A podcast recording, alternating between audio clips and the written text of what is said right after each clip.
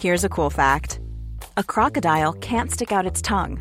Another cool fact you can get short term health insurance for a month or just under a year in some states. United Healthcare short term insurance plans are designed for people who are between jobs, coming off their parents' plan, or turning a side hustle into a full time gig. Underwritten by Golden Rule Insurance Company, they offer flexible, budget friendly coverage with access to a nationwide network of doctors and hospitals. Get more cool facts about United Healthcare short term plans at uh1.com. Connecting to the big show. In three, two, one. The attack on all your senses from minute one, it was incredible. Don't just hand over this device. Educate yourself. I would welcome anything that will help to protect the children further, you know. The same spiel we get from them, very little respect.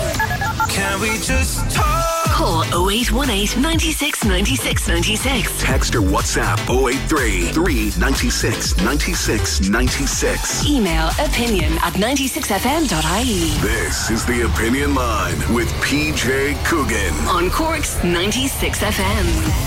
Ah, lads, come on. You get something landed on your desk. Big, a big, big thing that requires just a little bit of ambition and a little bit of thought and a bit of energy and a bit of gumption and a bit of get up and go and let's just do it and a bit of this is a huge thing. Third biggest sporting event on the planet was there for the taking.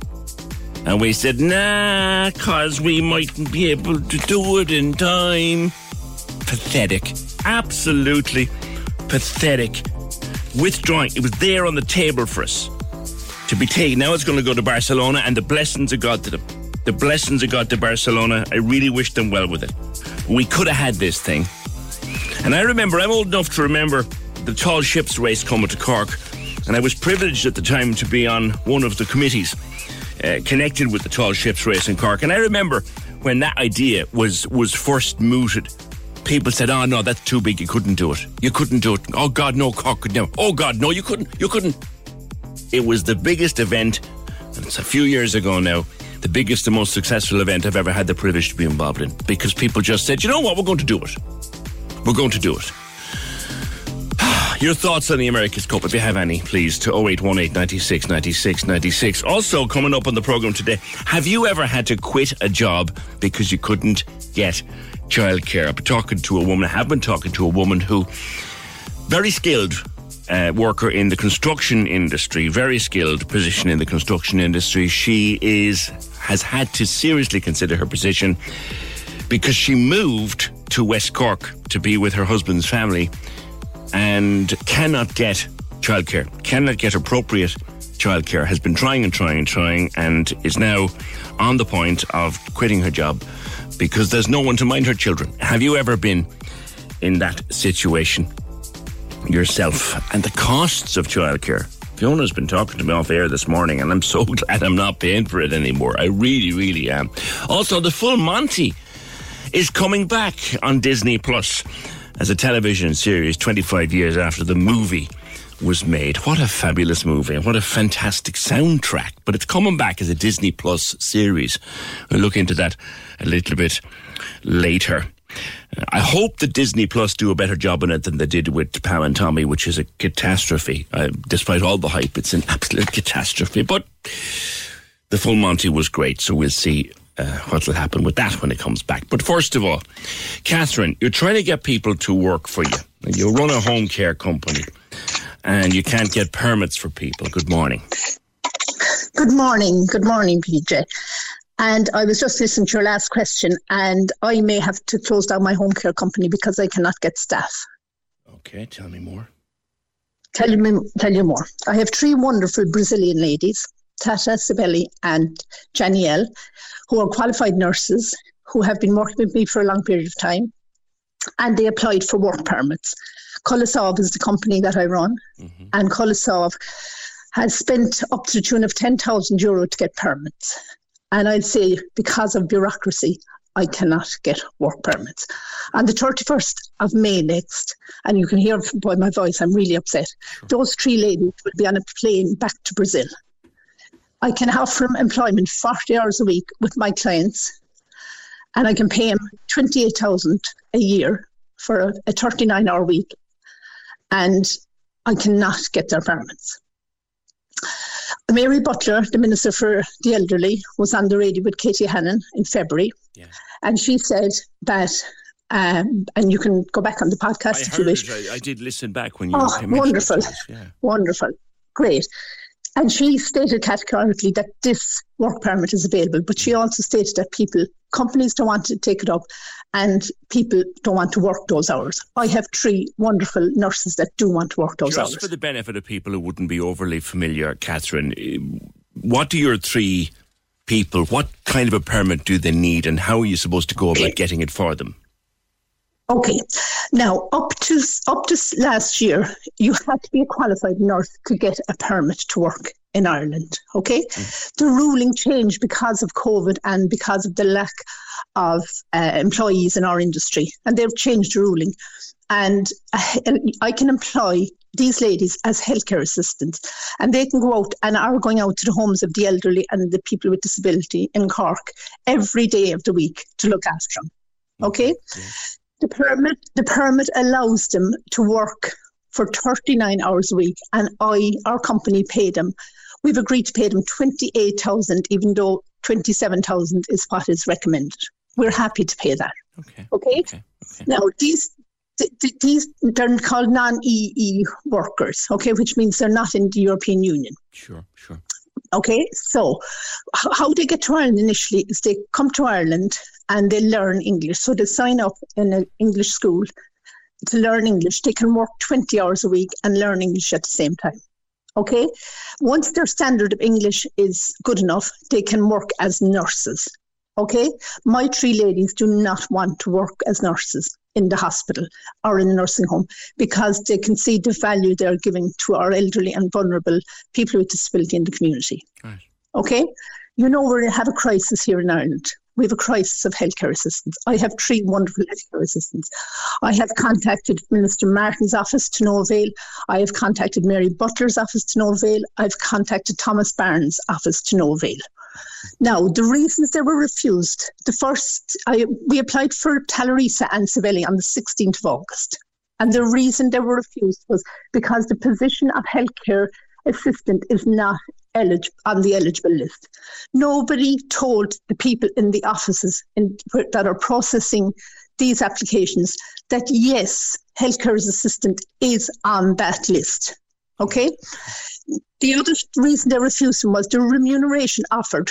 We offered 27,000 euro a year, which was what is on the paperwork. Okay. Mm-hmm. And we offered, we put on a 40 hour week. We were refused on the basis that it should have been a 39 hour week.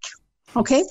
So, yeah, so we reapplied. In the meantime, we applied for three ladies. Okay, we replied. The first refusal was accepted and granted. Somebody obviously opened the book and found out, yes, healthcare assistants can apply. The mm. second was refused again. Okay, we off, we increased twenty nine thousand and we offered them a thirteen hour hour week. Mm. Okay, now I will quote Sibeli yesterday said, "I will live homeless in Ireland because I want to stay in Ireland to work with you and to work with the elderly." So I'm I have no alternative. I've tried RTE, I've tried 96 FM, I've tried politicians. I need somebody to get these three ladies working permits, and I need them before the 31st of May, or I'll be waving goodbye. And They're give me 120 hours a week work. We have stated, and it has been stated by the relevant minister, Minister Butler, that this Yes, visa, we Permit. call it visa permit, this permit Yes, is yes. available. And, Yes, and, it is. And, and your three employees tick the boxes for the availability. oh, 100%. 100%. So why the hell can't they get it? because of bureaucracy. We were promised when the first rejection was made. We were promised, okay, through um, the different ministers we spoke to via email because you can't talk to people now anymore. It's all email contact. We were promised that when we resubmit the new application, that it would go to a particular person in a particular department. Okay, Yeah. the application went in. Somebody else picked it up and rejected it again. So I, just, I just just uh, roll back a little bit. So effectively, what you were told and breaking this down, as you can appreciate, Catherine, this is your work. You're very familiar with it, and, and Yes. I'm thinking it through with you. But I'm thinking in terms of people who don't get it. So so you and your colleagues, your your associates, filled Yes. out all the paperwork. You sent Yes. it in. You were told this paperwork isn't complete, or we can't grant it on the basis of this paperwork. You said, fine, we'll take it back. We'll do what you need us to do. We'll make all the corrections. We'll dot the I's.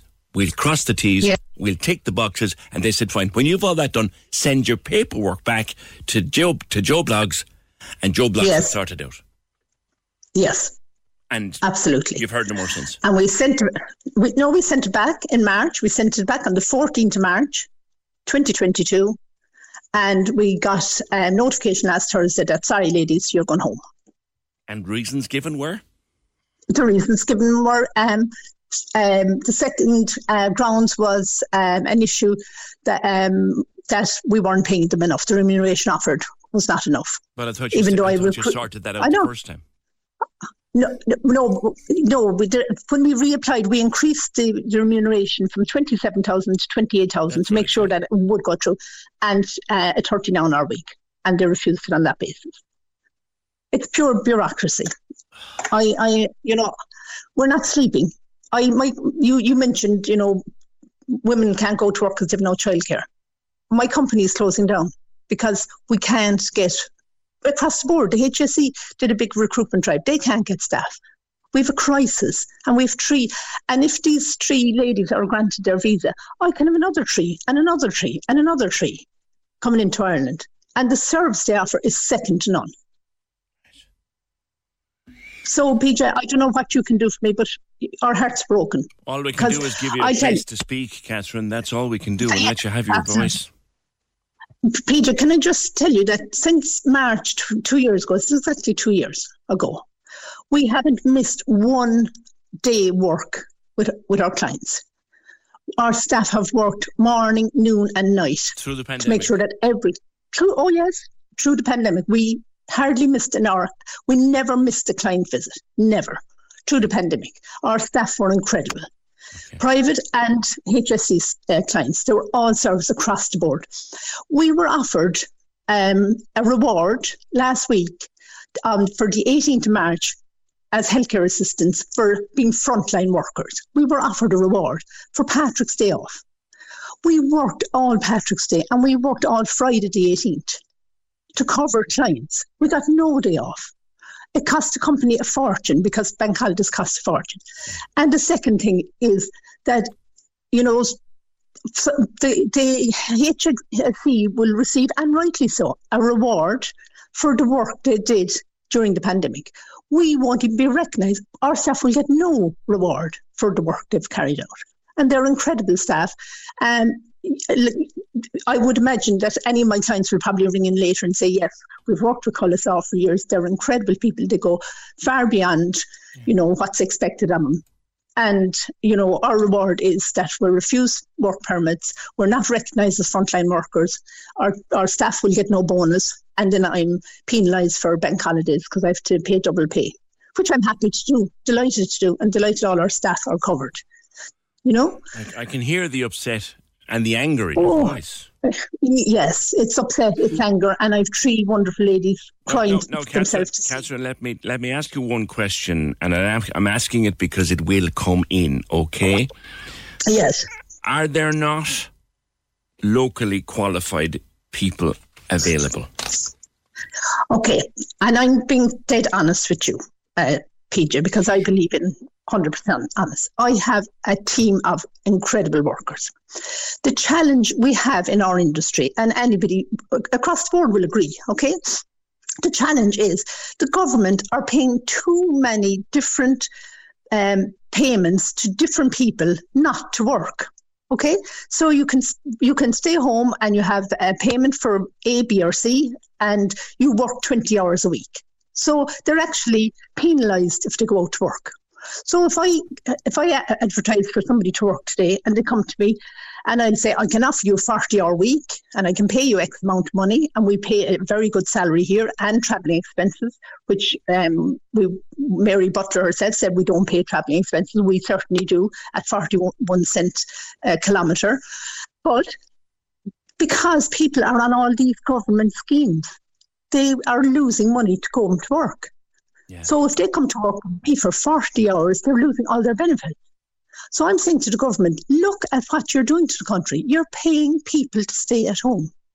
We need you on the ground. We need you. We have a wonderful opportunity here for you to go out into people's home. People are opening their doors with open arms. You can go in, you can have tea, you can have a chat. You are so welcome because they appreciate what you're giving to their loved ones. The alternative is to be in hospital without visitors, to be in nursing home without visitors. Today, we need to get people home into their homes, and we need to get staff to go into their homes to look after them in a dignified manner. So you can see I'm quite upset. no, yeah, you you make your point in such a way that I'm just sitting here listening to you, thinking, where's the where's the problem here? As in, government, come on. Yeah, government, come on. Oh, absolutely, absolutely. You know, it's easy to get on the air and you criticise, and I, I consider us criticised by the minister um, in in that um, podcast with Katie Hannon she stated that private companies are paying between 10, 50 and I can't think off the top of my head the upper bracket. We pay nobody 1050. We pay, and she claimed we don't pay petrol expenses. We pay petrol expenses. She said that the HSE pays 16 euro an hour to their staff. That's my taxpayers' money they're paying. It's easy to pay them 16 euro an hour because it's the taxpayers' money. If you knew, PJ, you'd be horrified. I guarantee that you're earning more an hour and probably a lot more an hour than what we are being paid t- to work on the ground for the HSE. And Mary Butler said there's funds available. She never had so much money available. And yet they won't pay us private home care companies a proper wage to go in and supply healthcare assistance. So we're expected to pay the same as them, even though at, we, I made a loss on Patrick's Day. I made a loss on the 18th yeah. by making sure that all our clients were serviced. So I hate the expression, and I hate, I genuinely hate this expression. They need to take their fingers out. I absolutely hate it, but I think it's imperative that they're told, lads, just wake up, wake up and look at what's happening on the ground. We're in a crisis situation. And I personally think our crisis for the last two years wasn't COVID. Okay? Our crisis is what's happening to the elderly, what's happening to people with disability. That's the real crisis. It's the crisis of the unseen cases. That, that what's hap- what's happened to people. I have I clients who stood outside the Mercy Hospital looking up at the room their husband was dying in because they weren't allowed into that room. Now the husband didn't know they were down there, so they stood outside the hospital looking up this day and age, it's third world care. Okay, and I could talk all day. I am so upset about what's happening here in Ireland and the lack of support for the likes of me who have a small private home care company who want to make sure, based on my experience, my parents living at home for 10 years and been loved and cared. And our motto is, you love, we care. So let us care. And I'm asking the government to help us care. Firstly, get our visas for these three wonderful ladies and more to follow on. And secondly, pay us more so that we can put these carers with a good salary into the elderly people's home and the people with disability and keep them at home. Because as long as they're home, they're safe, they're loved, they want to be at home. Yeah. And, and that's the bottom line. Yeah. And I think you. You stated so clearly and so well and so passionately, Catherine. I don't know if anybody is listening who can help you with this ridiculous situation of red tape and, and bureaucracy. Uh, maybe there is, maybe there isn't. If there is, they can contact us and we'll put them in touch yes. with you. But you, you make your you make your point eloquently.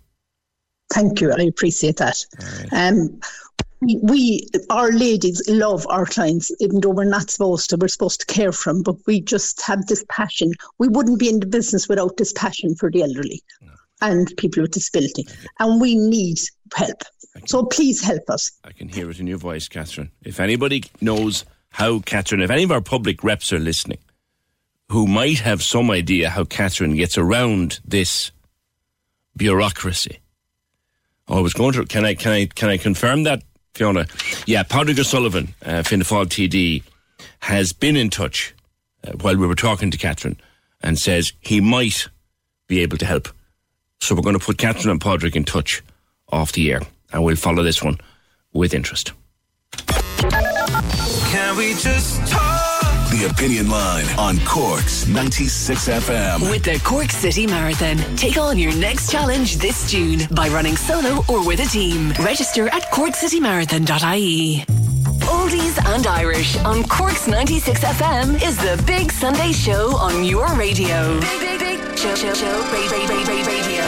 Turn it up and take it easy with the best music mix for your Sunday morning. Sunday morning. Welcome along to the programme. Lovely to be with you on a Sunday morning. Oldies and Irish with Derry O'Callaghan. Sundays, 10 a.m. to 2 p.m. With Hidden Hearing, tuning you in so you don't miss a thing. And we've been doing it for over 30 years. Hiddenhearing.ie. Cork's 96 FM. Somebody was on the phone there saying 28,000 on a 39 hour week is seven ish euro an hour. I looked at that and said, that can't be right. It isn't. 28,000 divided by 52 is 538 and divided by 38 or 39 is 1380 an hour. Now, obviously, that's before tax, but 1380 an hour before tax.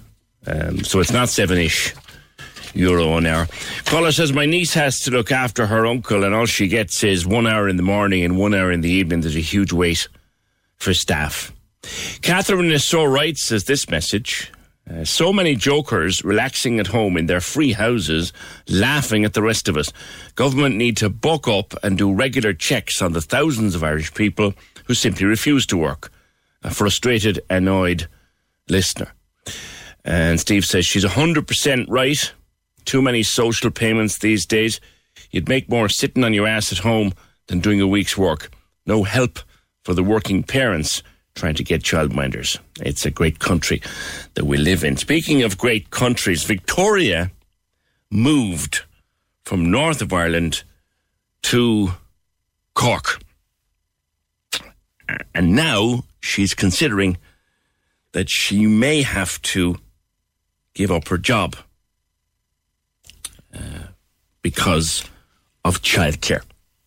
I've been speaking to Victoria about that. Victoria, originally from County Down, you moved to West Cork. We'll start with that. Why did you move down? Um, I married a man from West Cork, and we decided to move just because we wanted to be closer to his family. He has a large family, And you're based now. just outside Dunmanway. All right. Talk to me about childcare. Uh, I suppose I really didn't think about it before we moved down. I just assumed that it would be quite similar to the north, that uh, you know the availability would be there. Um, and I was due to finish maternity when end of February, which I had to put off because I just couldn't find anybody to mind the kids. How old are they? Um, Ted is almost three; he'll be three in August, and Nell is now eight months. Okay, and you were due to go back in February, but literally, Yeah. like, what is the situation we're trying to find childcare in West Cork? there's just no availability. So it's word of mouth more so. It was family members saying, you know, I think this lady's at home and she minds kids, or eh, there's no creche, which I was totally unaware of. And I suppose up north, I'm used to anybody that does it up north is qualified. So they go by the rules and regulations. They can only have a certain amount and um, they've got all their qualifications. Whereas I find that down here, it's more, you know, it's who you know. You know, if this girl's at home and she's on maternity, um, she'll mind a few kids. That's yeah. So it was just more word of mouth. Yeah. Where is the nearest creche to you? I'm not sure. I honestly think it's it's Clonakilty. And like when you were back in County Down, how would you found how close were you to a creche? There was creches everywhere, but I, I chose not to go to a creche. I went to a qualified childminder that did childminding in her own home. Sure. just because I wanted, I was working long hours, I work in construction. I wanted, there was only Ted at the time, So I wanted him just to have a normal home routine. So she would have had a few other kids there, and he would it would have been as close a routine as what he would have had at home with us Sure. as possible. Sure, but if you wanted a creche. Yeah, you could have had you know your pick. You could have went and decide had a handful to choose from. and what's the price of it up there, like compared to down here? No, it is still expensive. I am like my brother is currently trying to get a creche for his wee one up north at the minute, and he's been quoted between forty-two to forty-five quid a day, and that's that's obviously pounds sterling. Um, and again, that's bring your own food and your own nappies and all, which is understandable. That's the same as childminding from home. Um, I think I was just fortunate. I'd met a lady that, and she was fantastic, and I, we were paying thirty a day when I was working from home. And then if I worked when I was on site in Dublin, she was charging 35 a day because obviously it was longer hours because I was dropping them off to make sure I was in Dublin in time. Yeah, yeah. So you're a health and safety manager in the construction in- industry. Now, you spent Yeah. many years studying for that and working hard to get to the level you're at.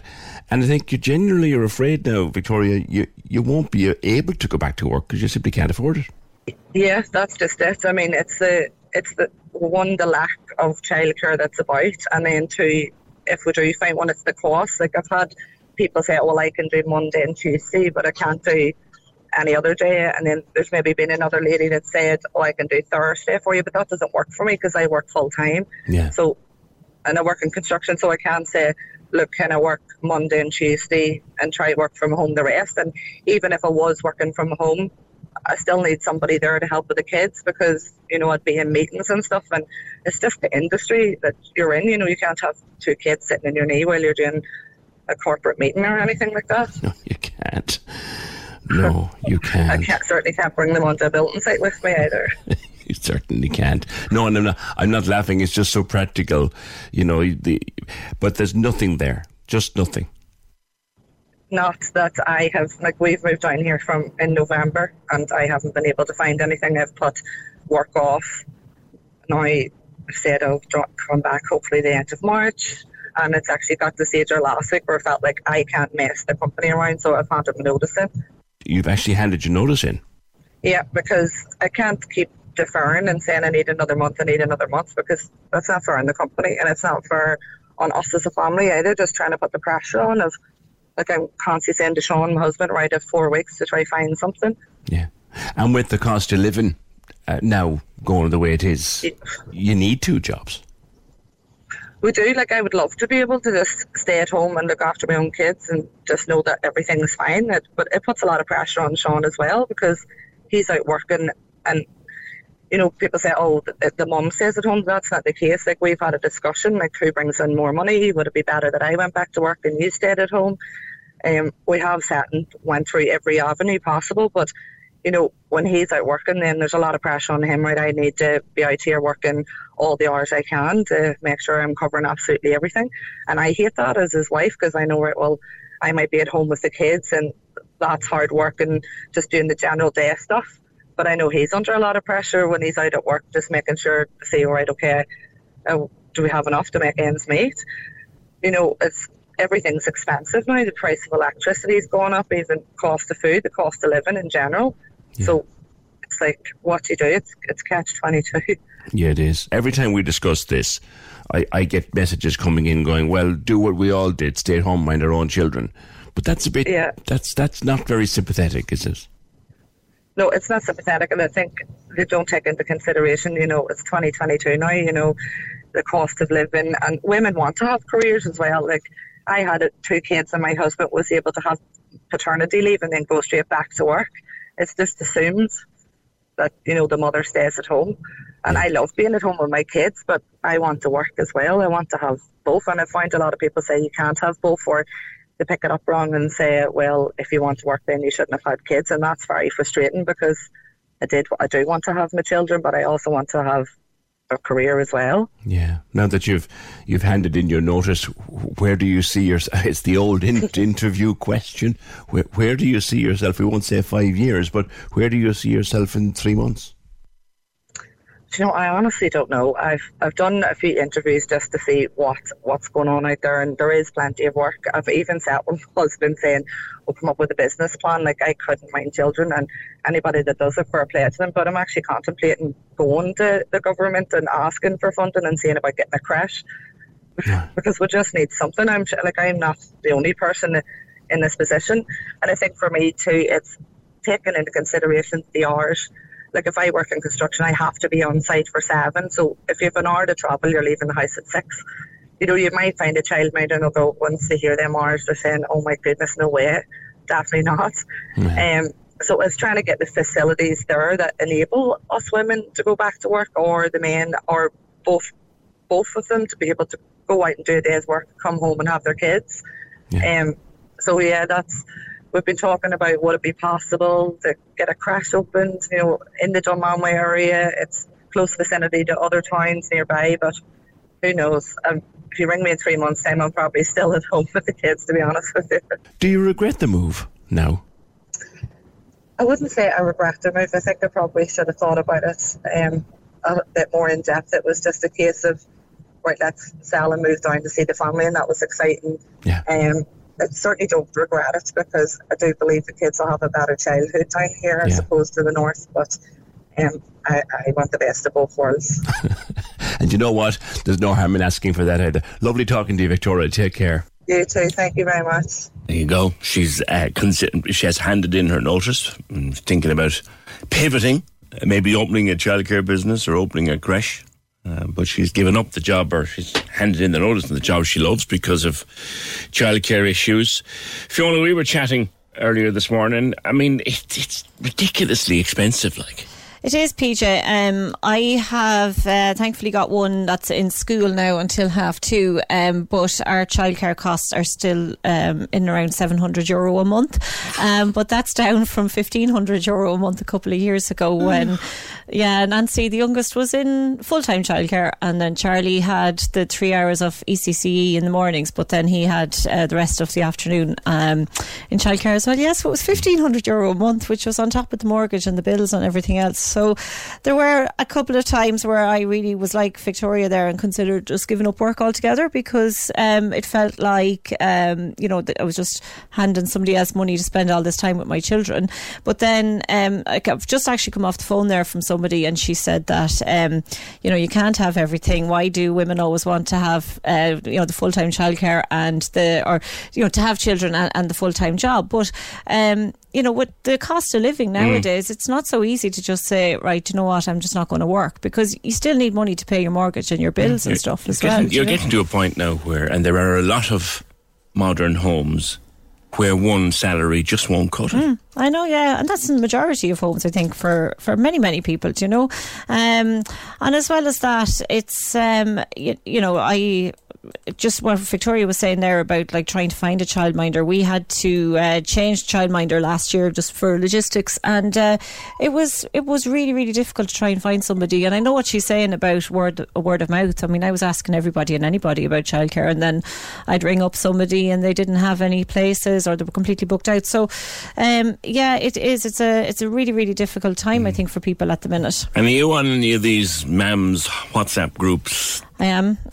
and is it? It's, I, I say it's a widespread problem, is it? It is. Yeah. Um, I was even chatting to one of my neighbours the other day, and she has uh, twins who are starting school in September, and she has no childcare um, sorted out yet, and she doesn't know what she's going to do, and um, she's been asking a lot of people, and um, you know they. Uh, that, that there's nothing around. Um, and I just see there a message came in there from somebody um, in response to Victoria. Has she explored the idea of an au pair? Mm. Um, but sometimes you don't have the space for an au pair. You That's know, right. we kind of chatted about that myself, and my husband, one time, but we wouldn't have the space for an au pair in the house. So yeah. it's just you know, uh, an au pair needs their own space mm. and they need their own room to call entirely their own. Yeah, you know that's an, that's one bedroom gone. You've got to have that for them. So mm-hmm. yeah, not every not every house has the space for an au pair unless they're going no. to live in the shed, which no, you're not it. allowed to do that. Like, so it is. It's it's it's expensive, and um, I know my mother used to always say, "Why are you working?" But uh, you know, as I said, you have to pay bills, and sometimes. Um, you know, you've, you know, for a lot of women, if you get asked that question, you know, you've gone through college, you've worked hard to get a career, you want to have children, you want to have a family, but you don't want to give it all up either. So, um, it's a it's a difficult time for for many many parents out there at, at the minute. And just you know, if anybody would like to share their experiences with us and let us know how difficult it is, like, have you had to give up your job, like Victoria? Um, are you finding it hard to find childcare? Are you f- struggling with the cost of childcare? We'd love to hear from you. Okay. All right, Phoebe, thanks for that. 0818 96 96 96. And we do hear of so many times then of women who decide, okay, do you know what I'm going to do now? I'm going to stay home and mind my kids for a few years and we'll survive on the one salary and that is fine. And then when the kids go to school and, and, you know, they have a bit more time on their hands, they try to get back into the workforce and they find that the whole workplace, even the one they used to be in, has all changed and they're way behind. So that causes another problem. In a lot of countries, says this caller, the employers provide the creche. Yes, a lot of places do provide creches. Getting back to our first uh, discussion this morning, um, I, I understand that employer about getting visas, but she's not paying her nurses much wages. As a HCA myself for 33 years, healthcare assistant, I now work with persons with disabilities in a high dependency unit nurses run a lot more money than she's offering them, and I know it's her own business. If she's offering that annual wage to nurses, what is the annual wage for care assistants?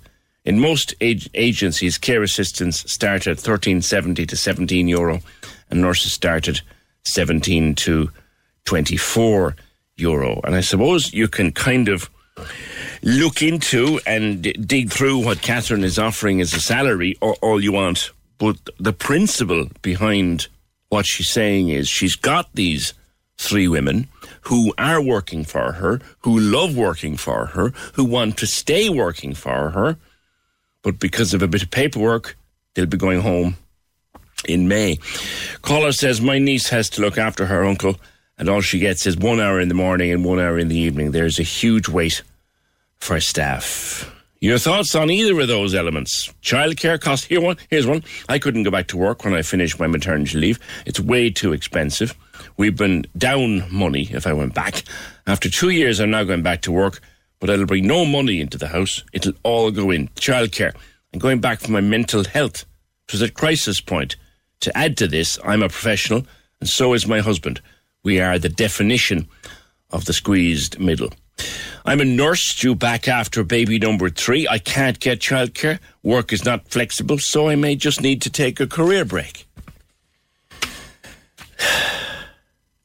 The problem is out there, and you can deny it. People can deny it all they want, but there's a saying, and I like it. You know, if if ten people tell you you're dead, lie down. All the messages are coming in this morning are pointing to a problem. There's a massive problem. Can we just talk? The Opinion Line on Cork's 96 FM. With the Cork City Marathon, take on your next challenge this June by running solo or with a team. Register at corkcitymarathon.ie. Let's go! We roll out the biggest hits weeknights from 8 on Cork's 96 FM. The Hit Mix.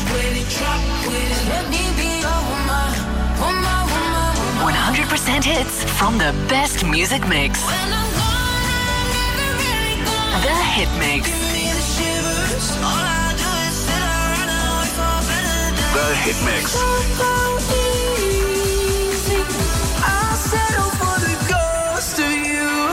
The Hit Mix with Shane Bucks. Weeknights 8 till late. Only on Cork's 96 FM. Here's a call to 0818 96 96 96 that says, My mother is a client of Colasov. I work for the HSE myself. My mother gets care from the three workers who now can't get the visa. She'd be devastated if they had to go back. 0818 96 96 96. Now, Councillor Ted Tynan, it's, it's, it's a bugbear of yours and has been for a number of years. Scramblers. Uh, it's, it's flaring up again with the good weather. Good morning. Morning, PJ. Yeah. Yeah, exactly. With the fine weather now again, the summer coming in. The last um, three or four days in, in Mayfield has been appalling. Um, the scramblers are roaring along footpaths, through the green areas. And the most troubling part now, PJ, is that they're driving through the children's playground at Glenmile Lawn. Oh God. Now, this playground is provided by Cork City Council to um, so that the children would would have a play area that is safe, that is fenced off. But there's two gates there, one at the um, the sort of northern end of it, and another gate at the top end of it, the southern end of it, you know. Yes. And the um, these scramblers are making me there through and speeding through the playground. It's only a small little playground that would cater for about forty or fifty children, but the children cannot use that now. The the minders of the children, the mothers and the fathers will have to bring their children in out the playground once they hear the scramblers arriving. And, and, is this deliberate? Like, uh, I mean, is there nowhere else for them to go? The scramblers, are, are they deliberately going through the playground? Well, well, they're going through the playground and they're going along the footpaths and through the green areas. But these scramblers are not suitable for uh, built-up areas. Um, scramblers are mountain bikes. You know, remember, you know, Vernon Mount outside. I do. R- remind And- me again, Ted, about the legality of these things as well. Well, no, there's a bit, that's a bit of a grey area. The information I had for the last 12 months is that there was legislation going through Dáil to make it um, illegal to drive scramblers in on housing estates. Or even on the roads, I believe. I don't think they're suitable uh, to, for driving on the roads. That they're they're a particular type of bike that are um, for mountain tracks and all that type of stuff. And so I'm I'm not hundred percent sure on the legality of it, but I believe, and I've been told by Gardaí that they can seize the bikes if they're um, a, a danger to people, which they most certainly are over the last few days in Mayfield. You know. Just be careful, we're not going to identify any individuals No, here, no. but there was No. an incident involving a dog, I believe. Yeah. No, what what's happening is that the dogs are becoming um, like dogs are just like children. Children are, are, are scared of these boys whizzing past them. Dogs then get um, get frightened and stressed out as well by it. And um, I was told that a dog had bitten somebody on the leg, a male, you know. But whether they're directly linked to the bikes then or not, I'm not too sure about that, um, PJ. But certainly the atmosphere that's in the parks now in the green areas, children are out, particularly in the summertime. They're out on the green, they throw out their rugs on the ground and they play their games and all that. And these are two, three, four, five years of age with supervision by their parents from a safe distance. But when they hear the bikes coming in front in the distance, like the engines are roaring, they have to rush out and bring their children into the front garden or in home to make it safe.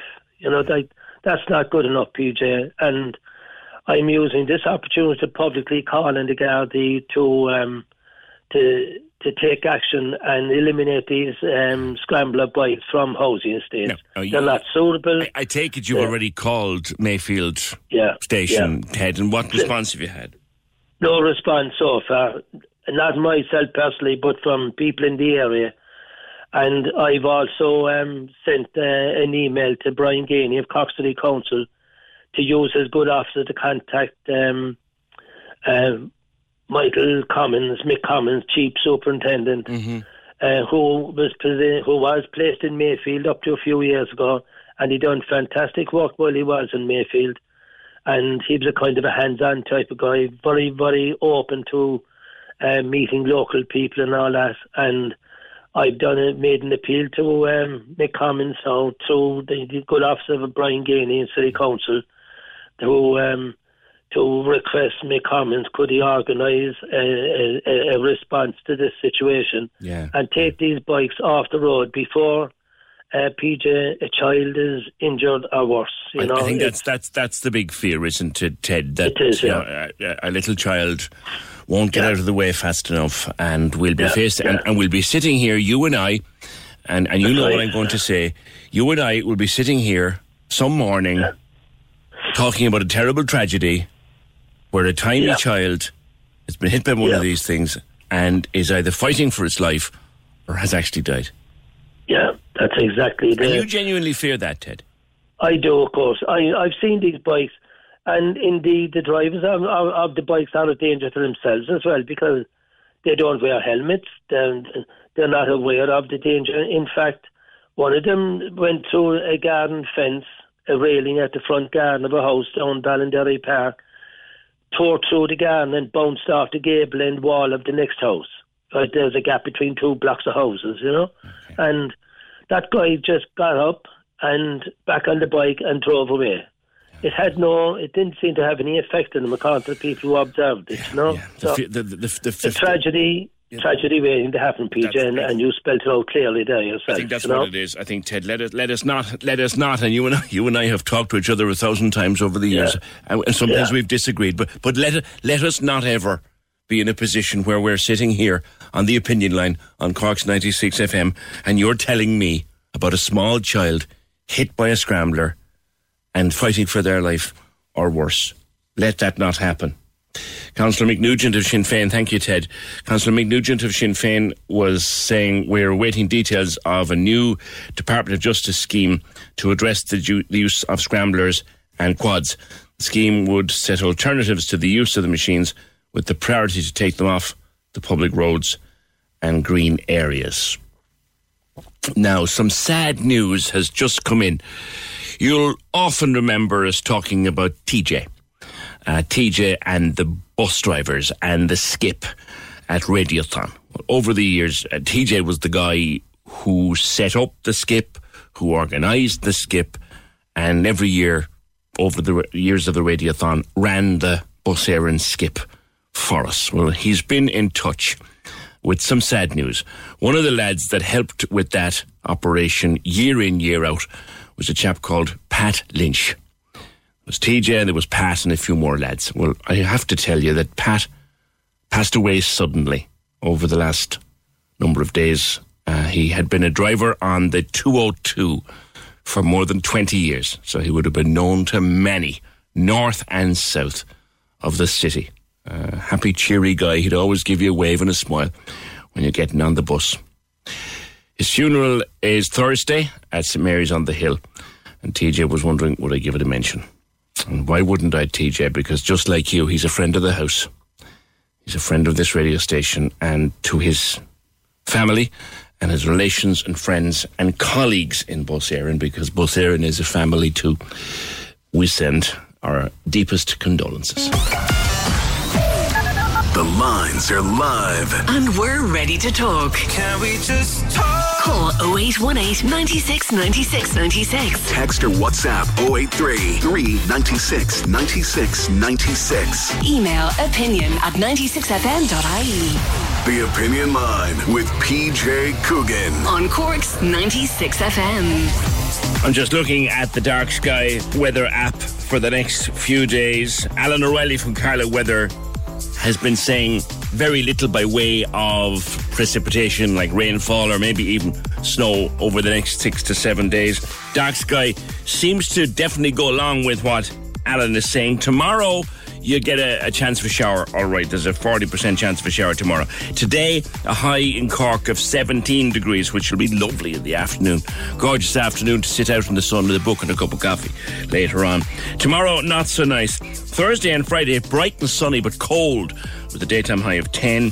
Saturday and Sunday, a little bit milder, 12, 13 degrees, mixture of cloud and sunshine, but nothing by way of heavy rain precipitation, nothing like snow coming, it looks like, over the next week. So getting colder, but staying mostly dry seems to be uh, the forecast. 0818 96 96 96. Let us touch upon the story that's leading the news this morning. And some people were saying, look, this is an elitist sport and, and most people don't actually care about it.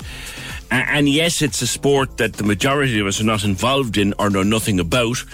And certainly there'd be far more interest in rugby or soccer or Gaelic games or anything like that, but at a golf or anything like that. But at the same time, it must be said, and we've been said more than once, the America's Cup is the third biggest sporting event on the planet behind only the World Cup and the Summer Olympic Games. And we were given to understand it was ours to lose here in Cork if the government took, took the opportunity to bid for it and, and, and went and said, right, we'll take it on board and we'll do it. And they announced last evening that it's not going to happen. The 37th, I'm reading from the Examiner, the 37th America's Cup will not be coming to Cork in 2024 after the government confirmed Ireland had withdrawn its bid to host the prestigious yacht race. It's been labelled disappointing and short sighted by Cork Chamber, as you, as you have heard there in the news. There would have been quite a significant investment involved, but the returns would have been enormous. The Department of Tourism, Culture, Arts, Gaeltacht, Sport, Media, and whatever you're having yourself by the looks of it, said that while Cork Harbour would be a great venue, duh, tell us something we don't know, an assessment found that the necessary infrastructure and planning arrangements would not be in place in time. Ministers Catherine Martin and Jack Chambers said they had decided after consultation with party leaders and relevant cabinet colleagues they would not proceed further in the bidding process to host the race. Now let's look at it. The Port of Cork, Cork Harbour, Cobh, the perfect venue, as we know from Tall Ships Race, as we know from Volvo Cork Week, as we know from things like that. The perfect venue for a summertime sailing event. Just the perfect venue. Now, Captain Mick McCarthy, formerly of the Port of Cork, Mick, you, and I know you many years, and you, if anybody knows the Port of Cork and its capabilities and, and its potential, you do. You were trying to assist a bid to get it here. What do you think of this decision? Good morning. Uh, good morning, indeed. Uh, listen, we're absolutely devastated. Um, uh, and, you know, I, I'm just shocked um, at the decision, but I'm not surprised, uh, PJ, because, you know, people um, you know, you read public comment about uh, fancy men out in yachts and, you know, sailing up and down the harbour, etc., etc., gin and tonic brigade, etc. This is a million miles so far away from that. And, you know, but look, we elect uh, politicians to make commercial decisions, and that's never going to happen. Um, I was in San Francisco in 2013 uh, when the America's Cup uh, was there, and over the last three or four days of the America's Cup, and the amount of people, the millions of people that came. I know America is a huge country, but the infrastructure that was built and it it was nowhere near the figures that were being bandied about over the last 12 months. The infrastructure that built that was built for the America's Cup is now a state of the art cruise terminal in the middle of San Francisco Bay. It's an event center, and it was somewhere around 150 million dollars uh, in the states, you know. But it was just so big. But it's now the biggest event center on the waterfront in San Francisco. It's where you know 100 150 cruise ships dock every year. Um, so the infrastructure is there for the next 40, 50 years. Yes, there is a huge, there wasn't. Um, that type of investment required in Cork Harbour because we have a lot of the infrastructure in place as it currently stands. And yes, there was going to be improvements, but you know, you you you know, you fit the foot will fit the shoe. So, in other words, I think in 2024, in what's happening politically around the world and what's happening in the Ukraine, we could have put on a, a more scaled down 2024 uh, America's Cup, but it would have been absolutely a spectacle and mm. would have drawn so many thousands and hundreds of thousands of people mm. into Cork, into our hotels, into our shops, into our restaurants, but internationally it would have highlighted the capacity of Ireland to host these world hmm. events. Mick, you and I are both old enough to remember, and I was privileged to be involved in one of the committees organising the tall ships race when it came to Cork. And I remember people saying, oh no, we couldn't possibly do it, it's too big. I remember people saying, no, Cork couldn't do that, it's too big, it'll cost too much. To this day, and it's it's not yesterday, Mick. It's the best event I was ever involved in my entire career. And look, ditto. Uh, I mean, I, I, actually, I had, I was lucky. I actually joined the Port of Cork in April 1991 as deputy harbour master, and was landed straight into the tall ships. Um, you know, with, with, my colleagues in the port at the time, and it was just such a spectacle. It went all over the world uh, on television. The president, you had Taoiseach, you had international yachtsmen uh, coming in, and it, it led to a huge boost in the popularity of sailing which was evident right up, I think, really until the mid, uh, you know, mid 2020, what are 20, uh, 07, 8, 9, when obviously the economic crash. And you can see people coming back to the water. And I think, if anything, uh, PJ, it illustrated over the last two years the staycations where people stayed at home, they suddenly found that we have a fantastic country. They found we have fantastic amenities mm. that could be improved, obviously. We have fantastic water. We have fantastic coastline. We have the most incredible country. And here was an opportunity to showcase Ireland and if they talk about 100 million or whatever, look, you said it yourself. We have no problem bidding for the Rugby World Cup. We have no problem bidding for the European Championship. We have no problem, you know, bidding for any of these international sporting events, which pale into significance. The, the Tour de France started here. The America's Cup. Sorry? The Tour de France started here one year. Well, we started a Tour de France in, in, in, in, in Cork and put it on the ferry down in Ringaskiddy and all the bikes and all the trucks went out to France, and and you know the, we we flew out the riders out to the port of Brest, the ferry docked in Brest, and the, and the Tour de France continued from there. That's vision. Yeah. But look, we're, we're, we're, I suppose, you know, we're losing sight of the fact, I suppose, really, that, again, as I said it earlier on, we're, we're electing politicians and they're making commercial decisions and they're not, you know, they're not capable of making these type of commercial decisions. I do understand the political discussion around this. This is a political decision. We're, look, we have Ukraine disaster, we have refugees, we have a housing crisis, we have a massive exchequer deficit. You know, m- most people, I, you know, I was looking at the Grand Prix on Sunday, and mm. I actually felt guilty watching it when I when I switch over and I see what's happening in the Ukraine. True we're coming up to elections in 2024, you know, and you know, we've seen the Red C poll and the papers over over the weekend. We've seen the government parties suffering at the moment, and this is a political decision. They do not want to hand, you know, a, a another political issue to other parties, and I'm apolitical. Uh, but you can see you can see this playing out um, on the political front and and the way it's been squandered. I know the, what the, you're the saying. Say I'm hearing between the lines. I'm listening to you. This administration does not want to risk another administration having the glory of this event. And uh, well, that's that's it exactly. And number two, uh, this administration uh, are so fearful of the political uh, commentary that's likely to lead up in the next two to three years about mm. you know about squandering public money. Might I ask you uh, something based on our comments this morning uh, and see what your opinion would be? Now, John says it was never going to happen. It's an elitist sport. You won't see many people from Knocknaheeny or Ballyphehane out yachting. That's one view which I think you've addressed. Kate says I'm disgusted about this not going ahead, if for nothing else but for the advertising of our country. If it was Laoghaire or Howth it would have gone ahead. It's a crying shame. Uh, Wyan says if it had been Dublin, uh, there you go. It, with regard to the Americans, as America's Cup, says Stuart Middleton, if it was Dublin instead of Cork, would the decision still be made to cancel it? What do you think, Mick McCarthy? Um, it look. I, I, I was slightly distracted uh, in what you said early, uh, just in that statement, I suppose, in that some of my best colleagues, you know, live in the north side of Cork, and they're probably some of the most, um, you know, competent people that I know on the water. Yes. And their love of getting out in the harbour, getting out fishing, uh, etc. I knew you'd answer that one. Sorry. I knew you'd answer yeah, that one. It, is is is is fantastic. Look, if this was if this was up, I, I, hate to say this, but if this was up in Dublin or in the East Coast, uh, this we would not be talking like this. We would have to we would have the 2024 America's Cup.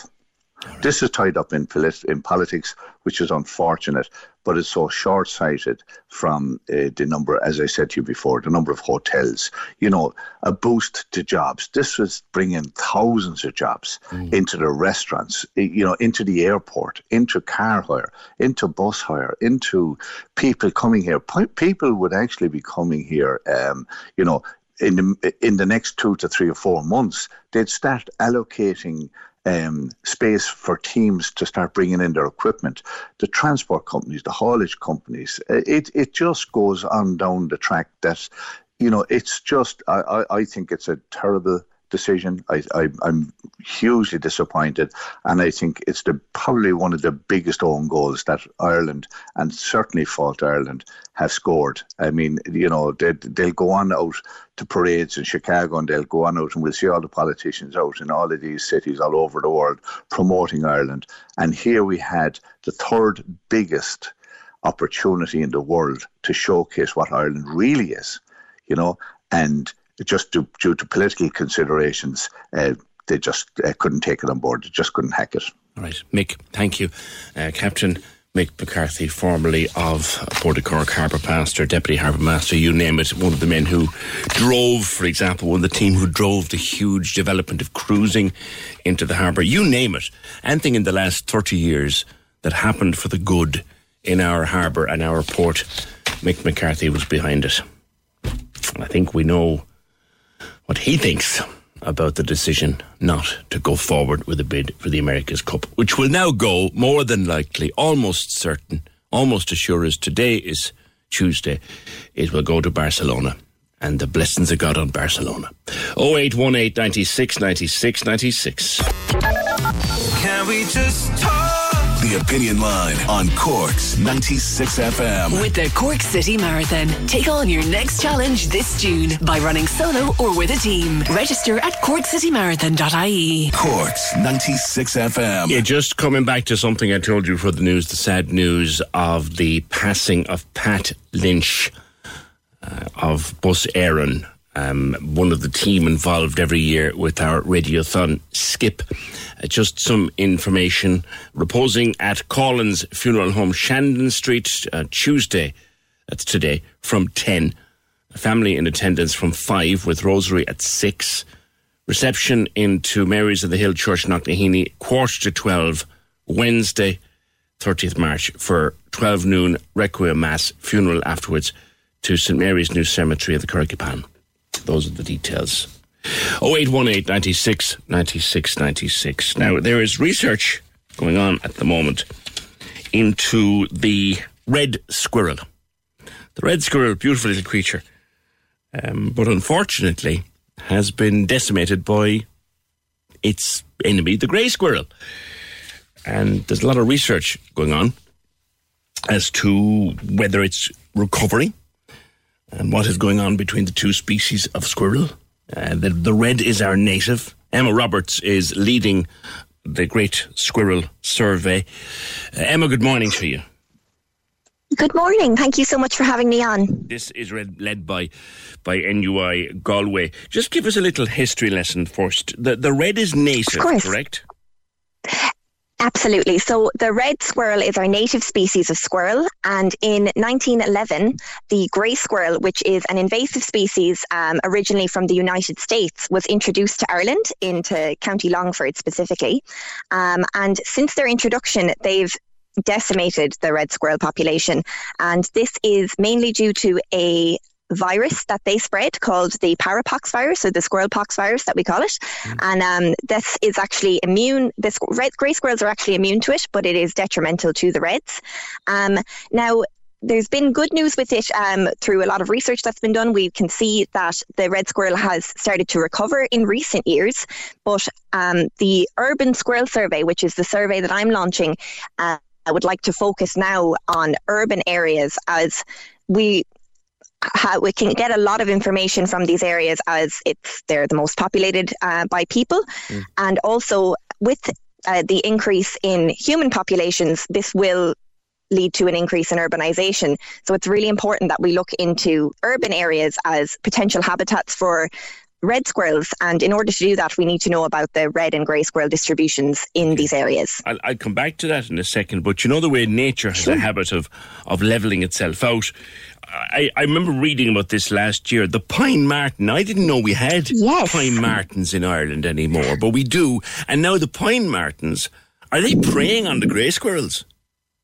Yes, you're dead right. So what happened is, within this very unlikely turn of fortunes for the red squirrel, um, the pine marten became protected in the 70s, which is a while ago now. Uh, but they used to get culled an awful lot by farmers um, because you know they do cause a lot of issues. They eat chickens, but they are lovely animals and they are our native predator. Um, so after the pine marten became protected, it started to recover quite slowly. And now we can see that as the pine marten is recovering, it is predating on the grey squirrels, but not on the red squirrels. And there's a few uh, potential reasons for this. Uh, this could be because uh, the grey squirrel is, as I mentioned, an American species. So they have what's known as predator naivety. So they're naive to these predators, where the red squirrel has actually a lot evolved alongside the pine marten. So they're much better at avoiding one another. Wow. So the red squirrel Isn't that has amazing? the instinct to avoid the pine marten and keep itself Yes. safe, but the grey doesn't because Yes. it, it didn't emerge, it didn't evolve to need to be afraid of a thing like a pine marten. Well, that is what some research is suggesting. Wow. Now, there should there is going to be more research done into it, but that is what some uh, research is suggesting at the moment. So it's very interesting to see how, as you said, nature does balance itself out. Yeah. Now they're both they're both they're both nice little creatures, but the red is beautiful. The red is a beautiful Oh, little stunning. animal. Beautiful little animal. So beautiful. So how It's can the, pleasure how- to work near how- them. I'm sure it is. How can the public help with your work? So, what we are asking is for the public to submit sightings of red or grey squirrels as they see them, um, so they can. Uh, report these sightings to Biodiversity Ireland. Uh, so that's a website uh, on the for the National Biodiversity Data Centre, who has been uh, who are collaborating with us. Um, so if they go on to the National Biodiversity Data Centre or biodiversityireland.ie forward slash surveys forward slash the urban squirrel survey, they can submit their sightings and the website will allow them to select a location and upload a photo and even Selling a little or a lot? Shopify helps you do your thing however you cha-ching. Shopify is the global commerce platform that helps you sell at every stage of your business. From the launch your online shop stage to the first real life store stage, all the way to the did we just hit a million orders stage.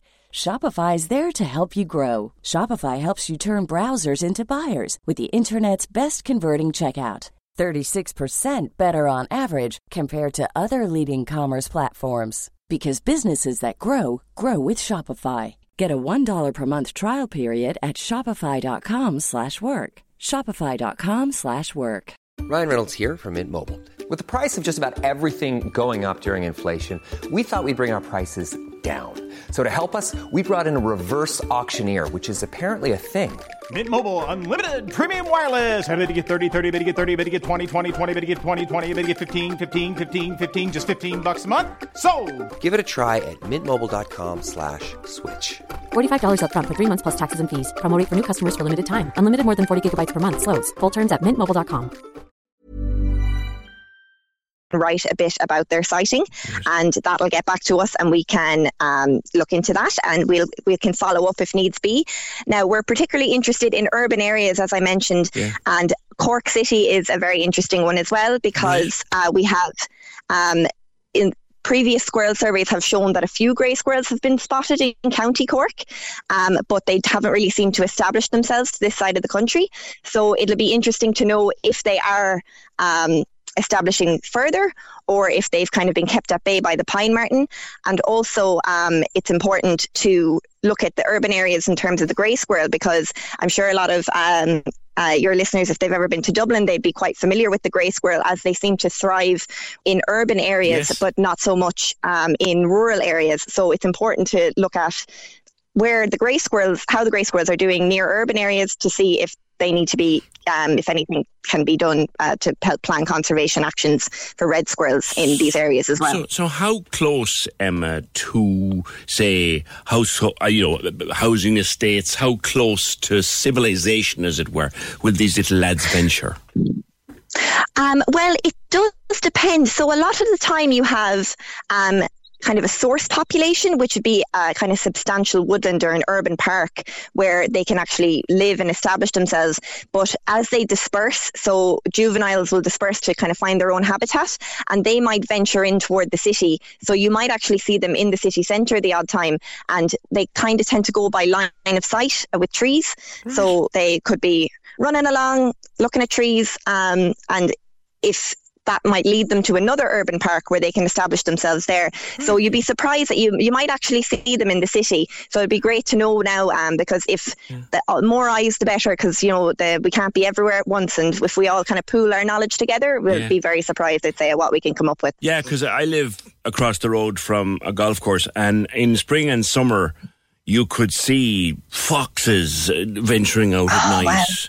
Oh yeah, I, I regularly look out early in the morning. Now, a bit, bit later in the year, maybe in May time, if you look out at sunset, at sunrise, there's a, there's a, I often see foxes on the green opposite. I keep my cats in in the summer because the foxes will get them right.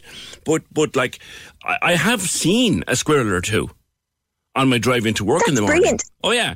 That is completely like that. That is a perfect sighting for us because these areas, um, they could be these squirrels could be either living in the trees in these areas or they could be using the green space to pass to another area. You know, because they're perfect. That's why the foxes use it. They're called what we call uh, ecological corridors. Yeah. So they might not be um, suitable for inhabiting, but they are perfectly suitable from you know Right. going from A to B. And are they are they nervous around humans? Like if you see a fella sitting on a wall or sitting Yes. up a tree, will he stop? Will he stop to let you take a photograph? Like, he be- Oh, I wish.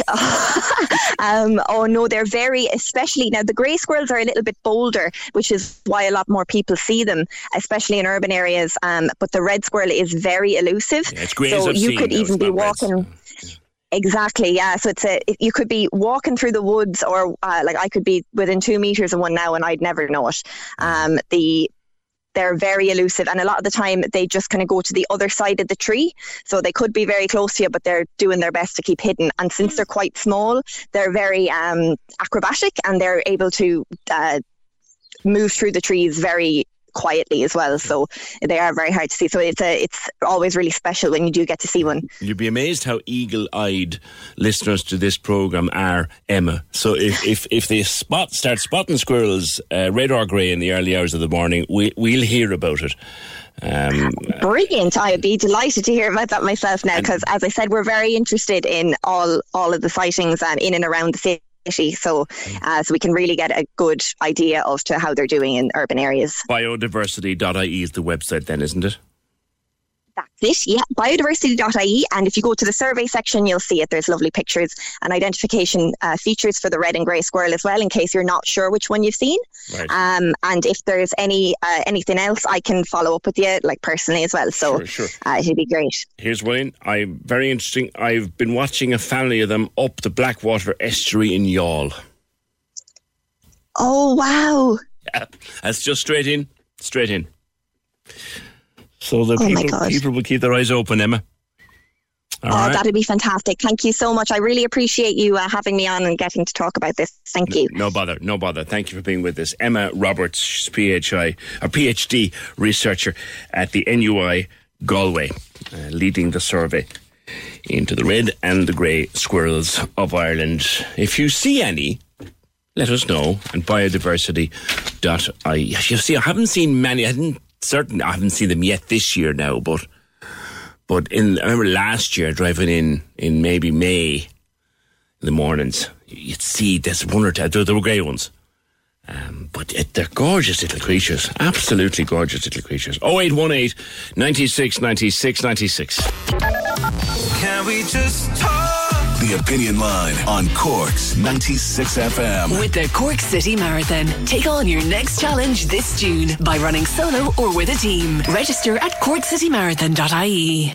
Access all areas on Cork's 96 FM. Your guide to nightlife on Leeside. Hi, it's Michael here with an update on Cork's entertainment. Join the Everyman Sunday Songbook team for an unforgettable evening of story and songs celebrating Oscar winning actress Doris Day. Secret Love, the story of Doris Day, runs at the Everyman Theatre on Sunday, April 24th. Access all areas. CS Live and Gigging, the showcase from Coláiste Stiofáin Naofa's music management course, comes to the Triskel on Wednesday, 6th of April. It features the Love Buzz, Clodagh Quirk and more, and tickets are available from the Triskel's box office. Access all areas. You can contact us here at Access All Areas if you have a show, play, exhibition or gig coming up or any live streaming events by emailing us on AAA at 96fm.ie. Access all areas. Your guide to nightlife on Leeside. On Cork's 96 FM. Just had a WhatsApp message. Good morning, PJ. I'm one of the nurses. Catherine was on to earlier on talking about I've been living in Cork since 2019. It feels like home to me now. I truly love Ireland. Thank you for the opportunity given to call us off. It means a lot. You're more than welcome to, for that. Listening to the childcare, Victoria's issues with childcare, the fact that she's handed in her notice at her job now, a highly skilled job. She's handed in her notice because she simply can't get childcare. And we've had uh, quite a bit about that too. Let me get them here. Yes, thanks for highlighting this issue. It's also worth noting creches won't take children if parents don't do set days, which for shift workers uh, sorts causes a whole new set of problems. Yeah. I'm lucky my sister minds my little one. Otherwise, no way would I be able to go back to work. One, I wouldn't be able to afford it. And two, it seems the more you sit in your backside, the more benefits you'll get. Sometimes I feel you're better off not working in this country. Michael says, I've long believed that childcare should be part of the educational system, therefore be a state responsibility. It seems somebody in our system, politicians and or civil servants, don't seem to have the interest in solving this problem, which would and could free up many mothers to have a valid contribution to the workforce. Well, that's the, the childcare sector, and I've spoken to them here in the early education sector, have been saying for a long time now that it's time to bring that sector, bring it in under the umbrella of education, which would mean that things like Montessori's and creches and play schools, they would come in under the umbrella of education and that the state would have some responsibility. Doesn't seem like it's going to happen anytime soon, though. Quick um, on the America's Cup. No forward thinking, says Kevin. I'm with your man, the harbour master. It's political. No votes in a perceived snobs sport. And that's just the thing, Kevin. It's not. The sport itself, there's a certain cohort of individuals are big in the sport. Loads of other people have an interest in the sport. Number of people who just literally potter about on the water and have an interest in sailing. My son loves to sail. He sails with sailability in Kinsale. There's a massive interest in, in sailing and, and in everything to do with the water in all walks of life. But the sheer size of an event like this, when you go down into it, and you see, yeah, sure, the sailing is out on the water, but there's the music, the entertainment, the tented villages, the businesses, hotels, the businesses for the restaurants. It's it's an enormous industry that we are turning down. We're turning down an opportunity to create an industry in Cork over the next two years. That's what we've done. That's exactly what Michael McCarthy was saying. PJ, great show. Very sad, but not surprising. We're pulling out of the America's Cup. There's been no investment in Cobh's permanent waterfront infrastructure for over 100 years. Piers down there are literally falling into the water. This is completely a political decision from Dublin. The event goes on for four years minimum. Often it hosts two cups. Just short sightedness driven by our social entitled, moaning, ever growing population. Thanks from Paul in Cobh. Not so sure what you mean by the last bit, Paul, but certainly a lot of I think a lot of people who love Cork and love Cork Harbour and see the treasure that we have in this wonderful harbour of ours are wondering this morning how on earth you could just let this go for the sake of taking on a bit of heavy lifting. Because that's all it was. You take on a bit of heavy lifting. And you, you, you, you step up and you put on the big boy pants and you do the big boy job and you do a bit of heavy lifting, and you get this wonderful, wonderful industry into our fantastic harbour. I, I have very little knowledge of sailing. I don't know one end of a boat from the other, and certainly I'd, I'd sink you before I'd sail you. I wouldn't have a clue what I was doing.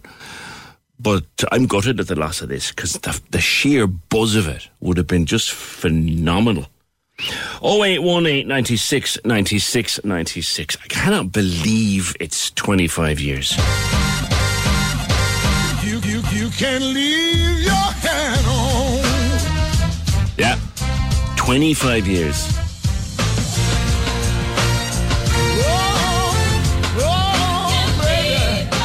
Since since what? Since the full Monty. 25 years since the full Monty. It it was a comedy.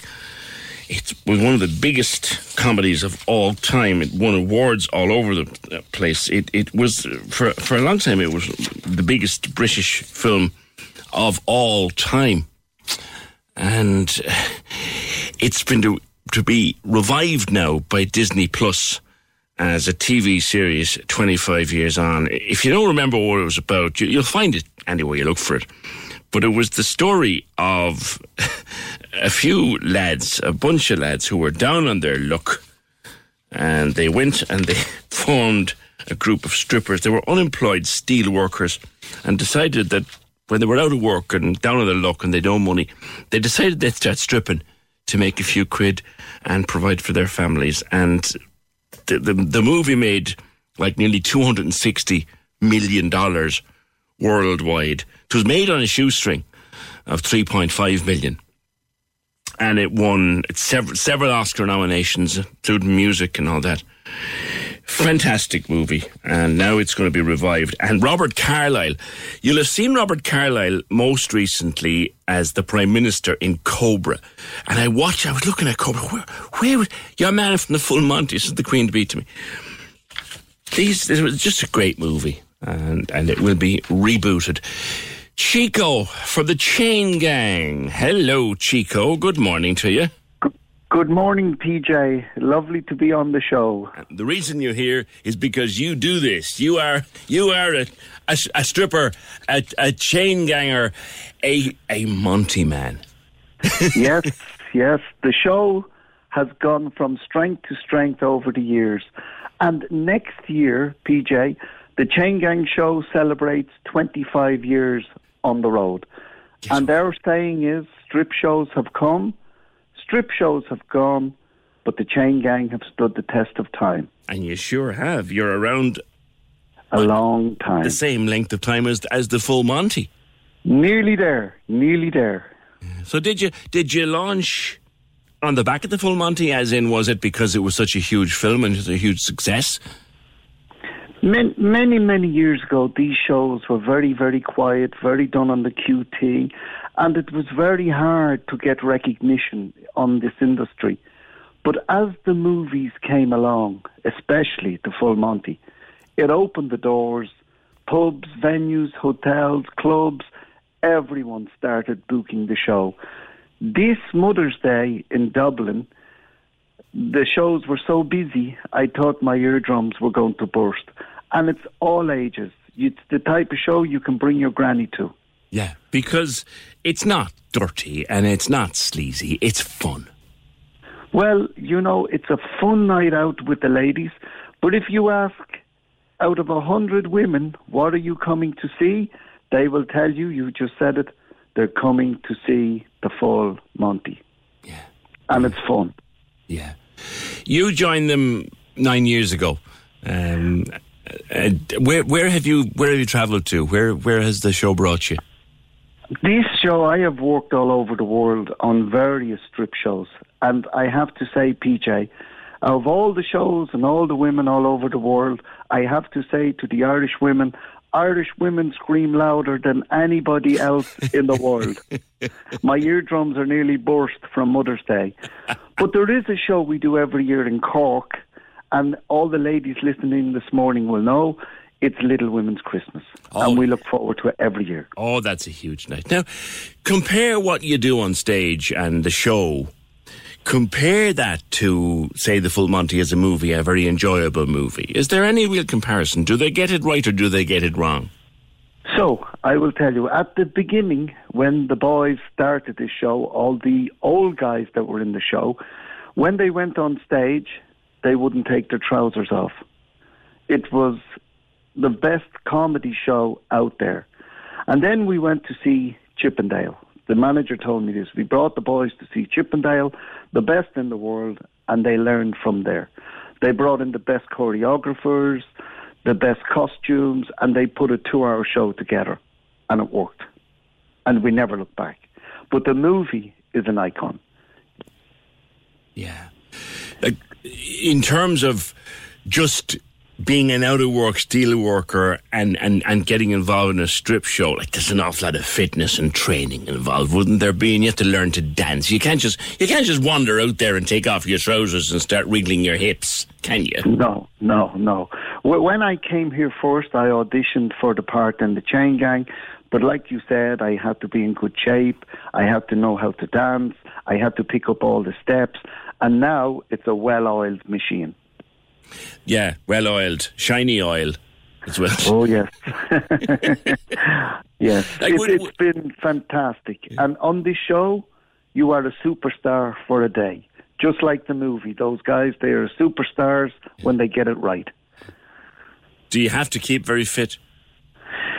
In this industry, you have to keep fit, and your image is everything when the girls and the women come to the show, they want to see the best looking guys on stage. That's what the chain gang is. The performance from the guys is a build up to the full Monty at the very end, just like the movie. There's no point in being stripped if you're not ripped. Like, well, what did they say? We are the hunks and trunks. and remember, it's the chunks that make us hunks. Yeah.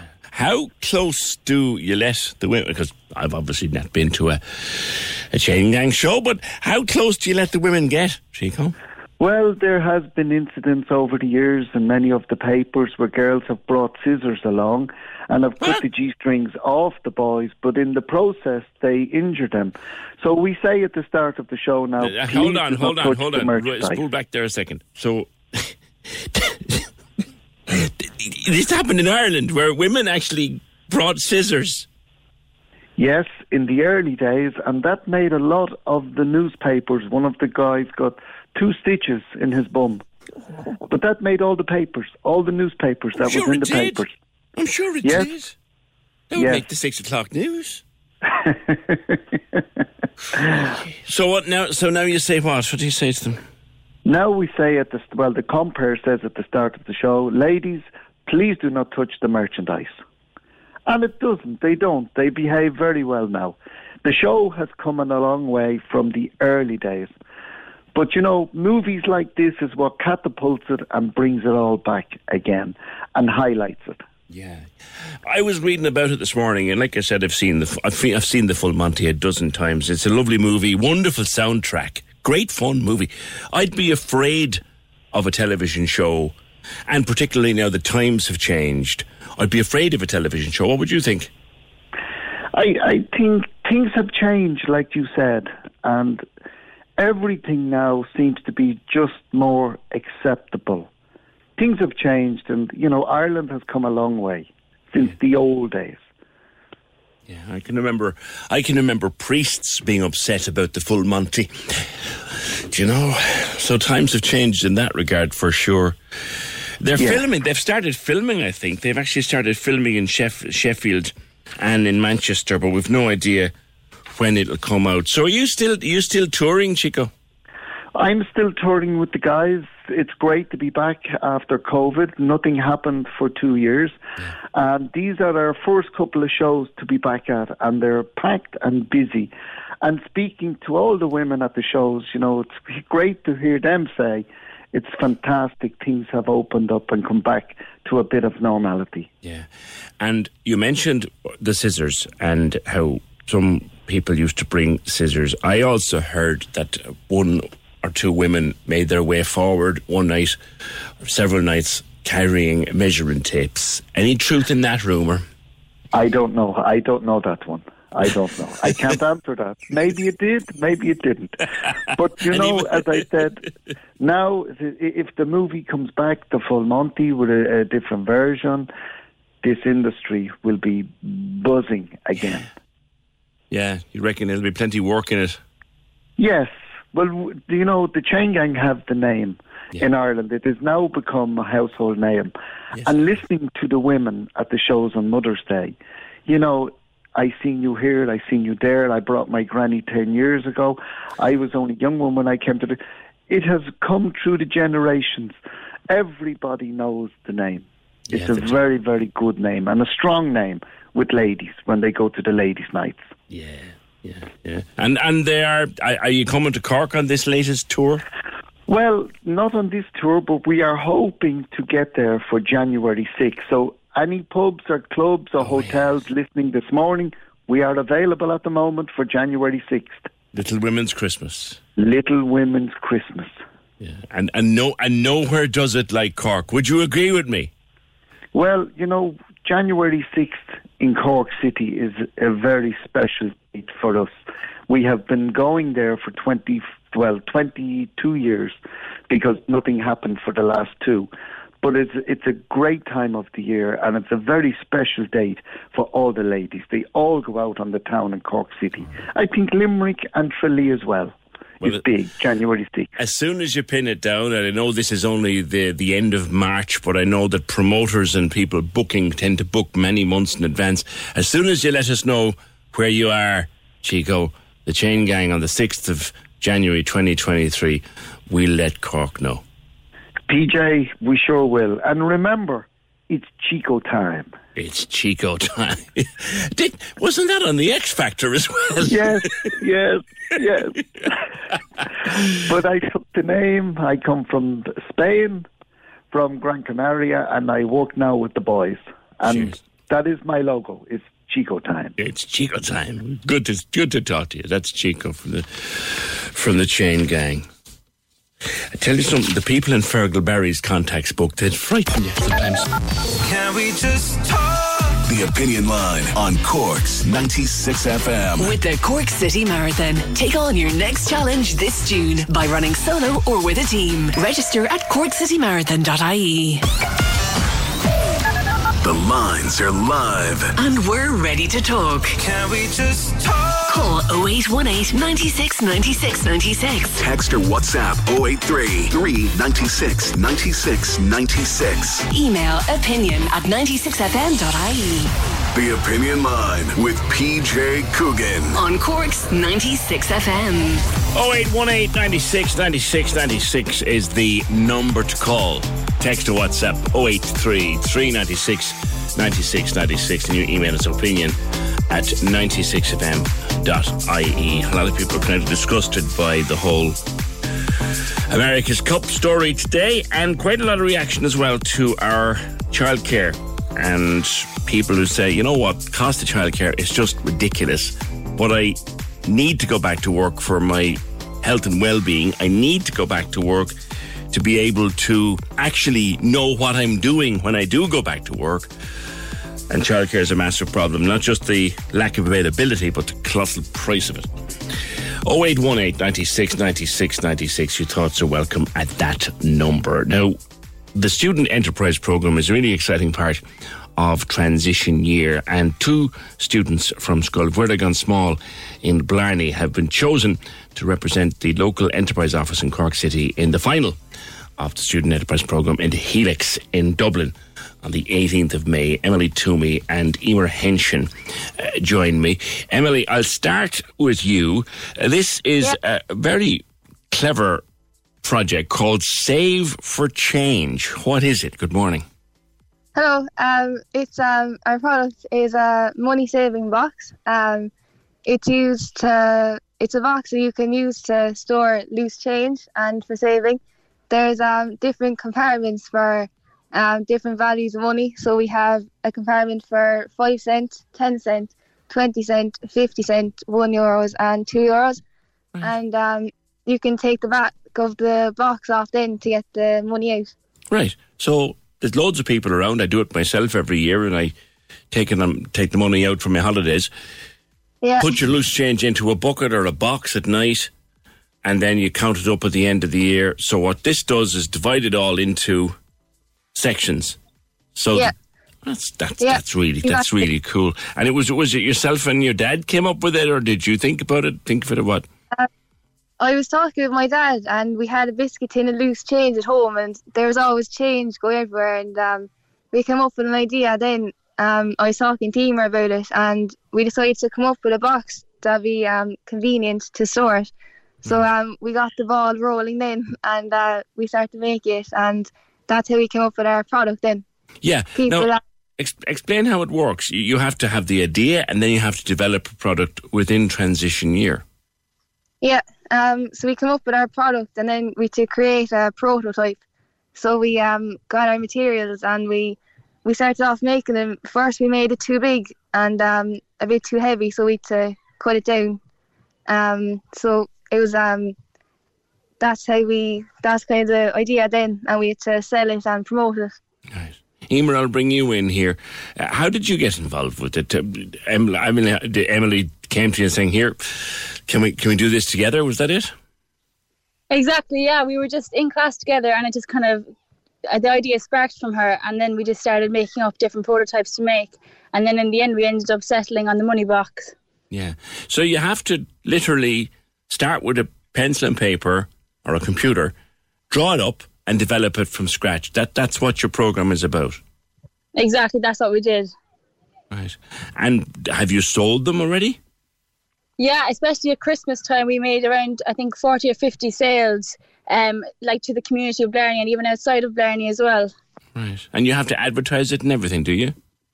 Yeah, we have our Instagram, which is Save for Change underscore, which we promote our product on a lot, and we have a Facebook page as well, Save for Change. Right. Okay. And social media is important for getting the message out there. Is there? Is it? Yeah, exactly. Like everyone says that with teenagers, it's very helpful for them to use social media, and it really helped us a lot just to get it back out, even to the parents, to help their children to save their money as well. Yeah. Now, you're hoping to mass produce it. Yeah, we have um, been in talks with Waterloo Joinery recently because our demand is so high for the boxes, and we're hoping to make many more boxes with them to get our product out. So, what co- company did you mention there? The Waterloo Joinery in Waterloo. Blarney. Okay. And are they making it for you right now? Yeah, we're going to start next week with them, and then they're going to help make it for us. Fantastic. Fabulous. So, Emily, how did you get cho- How exciting was it to get chosen to go forward to the final with this? We were delighted. We were in um, the competition for the county final in UCC on the 15th of March, and um, there was loads of other schools there, and we had a great day out, and it was a great achievement then to go on and be representing the local enterprise office, Cork City, now in May. We were delighted. Yeah, could you could you imagine this turning into a career for you both or a business for you both? Definitely, yeah, we love it, and we've it's given us great opportunities now, and we're having a great time doing it. Yeah. Well, straight away, there's one or two comments coming in. D says, absolute genius. Where can we buy these money boxes? Well done. Um, we can you can DM us on our Instagram, which is save for change underscore, or you can email us at save for change zero at gmail.com. Right. And it's the number four. The number four, and we accept payments through PayPal as well. Ah, you're all set up. And how much is the money Yeah. box? Um, they're twenty five euro. Um, they last a lifetime, so and they're handmade. Oh, there, yeah. And just come back to it. So it's got the sections, and then do, when you, how do you solve the money from getting all mixed up again? And how do you stop it from falling out onto the table? That's um we get asked that question a lot actually. Um you can it's like it's separate it's in separate compartments in the box. So if you take off the back and then if you lay the box down on like a table and then if you lift the box back up, the coins then will stay separate because there's like they're divided in the box. I so then you, you can um put it into the bag then and take it to the credit union or your local bank. Ah, you've th- you've you've thought of, you've thought of everything. I Yeah. you'll you'll be up against competition from schools all over the country when you go to the Helix. You're excited about that. Yeah, yeah, we're really looking forward to it. Yeah, we do- we've to start listed now. Do you know who any of the finalists are, or do, have you seen what they have to bring forward, or will you not know until you get there? We're not sure yet. We're kind of just focusing on our own way to get there now first. So we'll see when we get there. You're playing your own game. You're dead right. Yeah. So it's Yeah. save for change, the number Yeah. four, and an underscore. That's your Instagram. Yeah, exactly. On. And pop us the email again. What is it? save for change zero at gmail.com. Okay. And you accept PayPal. You're all sorted. Congratulations to you both for getting this far and best of luck. And keep us posted. The 18th of May in the Helix in Dublin is when the final Yeah. is. Emily Toomey and Emer Henshin from Sculver Small in Blarney. Now, there's a school that has put forward young scientists. There's a school that is now putting forward uh, local enterprise winners. It's great. Great school. That's a brilliant idea. That's a brilliant idea. It's it, this. You know, we've all done it. I do it every year. Started the minute I come. Listen, the minute I come home from my holidays, I empty my pockets of change and lob it into a bucket or a box or a tin, and then literally the day before I go on my holidays, I tip it all out. I count it, and there's me spending money or some of it anyway. And you could make a handy few bucks, book, book, few bucks doing it. Just save your change. But they've got it divided. Oh, it's so cool. Because one thing you have to do, and it's a pain in the neck, you have to bag it up and separate it out. You know, get one euros and two euros and fifty cents. You have to bag it up and then take it down. That's a pain in the two sides of your whatever. They've done that for you. They separate it out and you then just have to bag it up. Brilliant. 0818 96 96 96. And speaking of young people, Let's come into us from Alicia Joy O'Sullivan, who's been on with me a few times. Skibbereen Community School organising a van full of essential medical supplies to go to the Ukrainian border over Easter to help those fleeing the war. One of the guidance counsellors, Cormac O'Brien, is going to drive the van over there himself. They've set up a GoFundMe to help fund the project, and the plan outline is also on that page. They're looking to raise 15,000 uh, if you go to GoFundMe.com and look for Skibbereen to Ukraine, Skibbereen to Ukraine on the GoFundMe website. I tell you, our young people are doing us proud. Can we just talk? The Opinion Line on Corks 96 FM. With the Cork City Marathon, take on your next challenge this June by running solo or with a team. Register at corkcitymarathon.ie. Corks 96 FM. Diane? What? You're going to New York! Oh my god, I'm delighted. That's brilliant. Madison Square Garden, Katie Taylor, Amanda Serrano, you are going. Oh my god, I'm so happy. Thanks so much. Spending money, hotel, your flights, all sorted for you. Well done. Brilliant. Thanks a million. Congratulations to our winner. It's just a TKO. With no DC Cars Blackpool. Put your trust in their award winning after sales team with a Skoda service at noldc.com. Stay listening for our next big way to win. Only on Cork's 96 FM. I'm just wondering, actually, what um, what Reggie from the Blackrock Road would think about the America's Cup. I'm, I'm sure he'd have a lot to say about it. I might ask him in a minute because he's coming on. Because Reggie's show opens at the Everyman. Uh, They got previews this week and opens then for a couple of weeks. I'm, I got to ask because you got to have a very strong view, and I want to know what the captains of Cork industry want or or, or, or um, think about about the uh, cancellation of the bid for the America's Cup. I, I know they won't be. They won't be too impressed at all. Oh, he's there, is he? Oh, very good, very good. Uh, Reggie, Reggie, what is? I know that you're not impressed. The captains of the Cork industry not at all impressed about the cancellation of the America's Cup bid. Good morning. I'm delighted. Peter. don't be ridiculous. Can you imagine the kind of people that was going to bring into Cork? You know, people with tiny yachts, Bishopstown types now with a kayak and stuff like that. You know, there'd be kayak, they'd be going out. And there'd be people, I believe, you know, there was going to be people gathering down at Whitegate and Aghada, awful places there down in East Cork.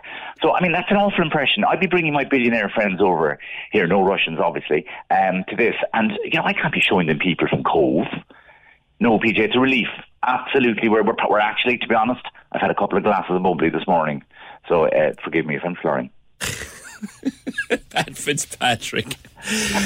Pat, Reggie, Reggie is the ultimate lockdown project because it was during lockdown you started with him, and now you're opening in the Everyman at the end of the week. Are you, have you in nerves yet?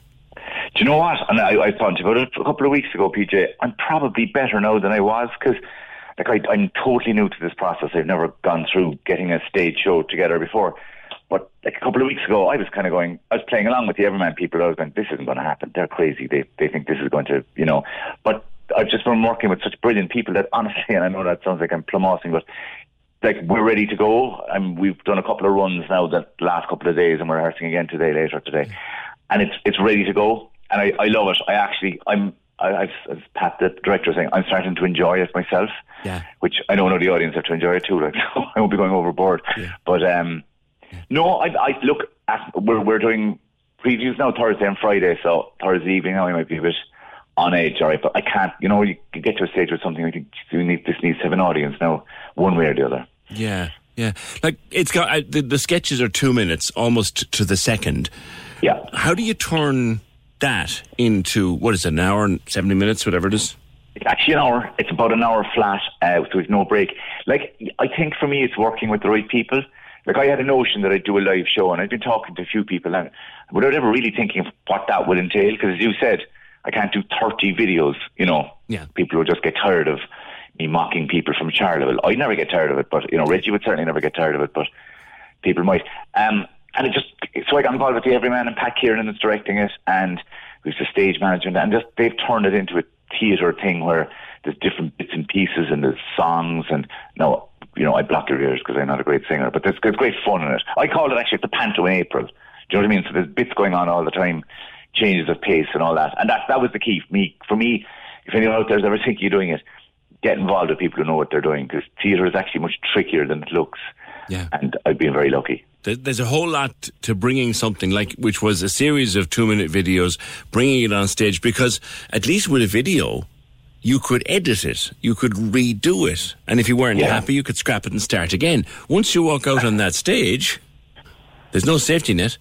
Thanks for reminding me now, PJ. I was grand now until you said that. But you know, that's what the rehearsal project is about, really. You know, and it's it's and as someone was saying to me yesterday, it, it's a live show, so things aren't going to go particularly because, like, you know, the the people who watch the videos, I'd say they'll be fairly robust, not to put a point in it. And there's a couple of very lively pubs around the Everyman as well. So you you, you kind of don't. I don't know what's going to happen in one way, but then that's part of the crack, if you know what I mean. So it's about knowing the stuff down so I'm really comfortable. I'm not looking for lines. I'm kind of going, I know where I'm going with the next bit of this. I know where I'm going. And then feeling the audience, see how they're going with it as well. Did, did, um, did, did I see a rumour that there might be audience participation invited? I don't want to frighten people off, but yes. But no, but, but can I just reassure people there is an incredible reward for whoever is up on the stage, and I'm not talking about me. So uh, it'll be Yeah, well two tickets to the next night, isn't it? yeah, There's a signed photograph of me and a free T-shirt. I was saying, I, in that case, in that case, I'll, I'll, I'll be listening in the toilet. I know, yeah. I'd say you won't be the only one. I'll be knocking on the door though. I'm going to check the toilets as well. There's no hiding place inside there. Yeah. So, talking to Reggie, Pat, what, what, what, what's is he nervous? How's Reggie feeling, Reg? Well, I mean, Reg, you wouldn't do, do nerves, obviously. Um, I mean, the only thing I'm nervous about at the moment is I'm kind of I have, I have a disciplinary issue inside me, everyone, because I thought they were big into the old air kissing, the old theatrical types. So I've lobbed a few air kisses at people, and oh god, I got in fierce trouble for it. You're Um, not supposed but- to use the tongue, Reg. Well, it wasn't being air kissing. There's nothing at all. I mean, it's, I, they, they found it very bad. But I'm, I'm getting really good. No, and I, you know, I know so much now about the theatre, PJ. Um, are you familiar with the notion of the fourth wall, for instance? So that's, you know, where, where you go from the stage through to the audience. You go through the fourth wall. Now, I wouldn't try that if I was you at home, PJ, because you probably live in a semi-detached house. You know, you'll, you'll be on top of your neighbour. Um, but, you know, so no problem for me, obviously. Um, and, you know, I'm just getting very used to the lingo. Uh, putting it up is another one. That's, that's, that's how you put on a play. Normally for me, it's putting up bail from my accountant, Scobie Comerford. He's back in Mountjoy again. Yeah, he's But, down. uh, what did he do this time? it was just a rounding error uh, in his tax return, around eight million, actually, PJ. Um, so we're yeah, but we're working hard. I've, I've some of the top solicitors working on it. Unfortunately, my solicitors in prison as well. Uh, but you know, it, it's difficult. It's difficult at these times. But I'm very confident. I'm you know, sure, I'm yeah. sure Sean Mike has a solicitor you can you can. Yeah, well, he, he's not even in jail. Right? Yeah, he's on Devil's Island, keeping him well away from the people. So I suppose Reggie's motivation is to make more money. Yeah, Mike, I'm getting fierce trouble with the director because he's saying, you know, what do you think your motivation is here? And I said, cash. And it's not that I need it, PJ, but I love taking it off other people. Do you know that kind of way? Um, you know, particularly people like, say, from places like Ballincollig and the Model Farm Road who think they've loads of it. That that's kind of I've nothing else to do really. Particularly now the America's Cup isn't coming, so that's what I'm looking forward to. Do you know the way Reggie, um, the the whole thing went viral there the other night from the Oscars? I mean, you just said about insulting people from Charleville, and I've I've heard the things you say about Kanturk, and while one might agree or disagree, could you imagine anything happened to you like like happened to Chris Rock, some for the charging up on the stage of the Everyman to hit you a Yeah. slap for talking about Mill Street? Well, yeah, just for that. Um, so I'm actually instead of rehearsals this afternoon, I'm doing a bit of taekwondo, uh, and I'll have a zapper as well and a bit of mace, and a couple of my security guys will be backstage. So I wouldn't try anything really, Yeah. you know, unless you want to get up and get the prize. Um, yeah, no, I'm I'm well capable for that. Are you Um, really? I- yeah, and I thought I thought that was terrible on the Oscars though. Like it was like something you'd see in Carrigaline. It was awful people, you know. So I'm just glad now that uh, that you know I, I I hopefully I have a nice crowd coming along to this. Have you an appreciation for the theatre you didn't maybe have before? God, no, no, not really. No, I don't know. No, not really. I wouldn't be going in there again myself, and I'd never go into the audience. Do you know what I mean? I have no interest in that kind of stuff. You didn't you didn't imagine yourself as a star one day? All day, all, all my life, PJ, all my life has been leading up to this. But uh, no, I mean, I never. Uh, going back to myself for a minute, I actually they put it, they put my name Reggie up on the the door of the dressing room with Yeah. a star on it, and that was weird to see that yesterday. Now I know they're kind of taking a mick of it, but uh, yeah, yeah, it was weird to see that. Um, but then, no, no. I mean, obviously, you know, I have nothing else to do. I have no job per se. It's mainly just inheriting money from my relations. So, um, so it should look to keep me occupied. You know I mean? Have you taken advice? Well, yeah, but I never listened to it. You know, people are always trying to give me advice, but I never listen to it. And given the people who are giving me advice are usually doing it from a kind of a payphone in Mountjoy, I'm probably just as well off not to be listening to them either. And they only You get what I one mean? call a week. yeah, exactly. Yeah, so I'm glad. Thank God. yeah, all right. Um, Pat Fitzpatrick, aka Reggie, the Blackrock Road. Do you know what? We've watched your character develop over the last two years, and I can't wait to see what you're going to present to us in the Neither can I. yeah, I mean, it'll be a bit different from, you know, that was the one thing about the Reggie that it, I had to kind of, you had to flesh him out. Literally, actually, I won't go into details, but there'll be a lot of me on, visible on stage, shall we say. Oh, I see. Um, yeah. Will we see Scobie? Or, well, no, he's in jail. Um, Well, Sean? Mike, I mean, Sean Mike, unfortunately, of course, he had to go along. Um, but there'll be, yeah, there'll be, I, I'm getting help from a couple of the lads who'll be involved in the Captain's Cork industry, will be running the desk and things like that, because, you know, you want, you want kind of solid people behind you and times like that. But uh, it'll be mainly me up on the stage, unfortunately. Breaking it now after what you said to me, PJ. Listen, we'll see you over the couple of weeks, Pat. And, and so, so looking forward to seeing it. And the very best of luck. Pat Fitzpatrick, aka Reggie from the Blackrock Road, uh, opening this weekend at the Everyman Previews Thursday and Friday, and opens the weekend. Good luck, Pat. 0818 96 96 96. A lockdown project takes to the stage. Can we just talk?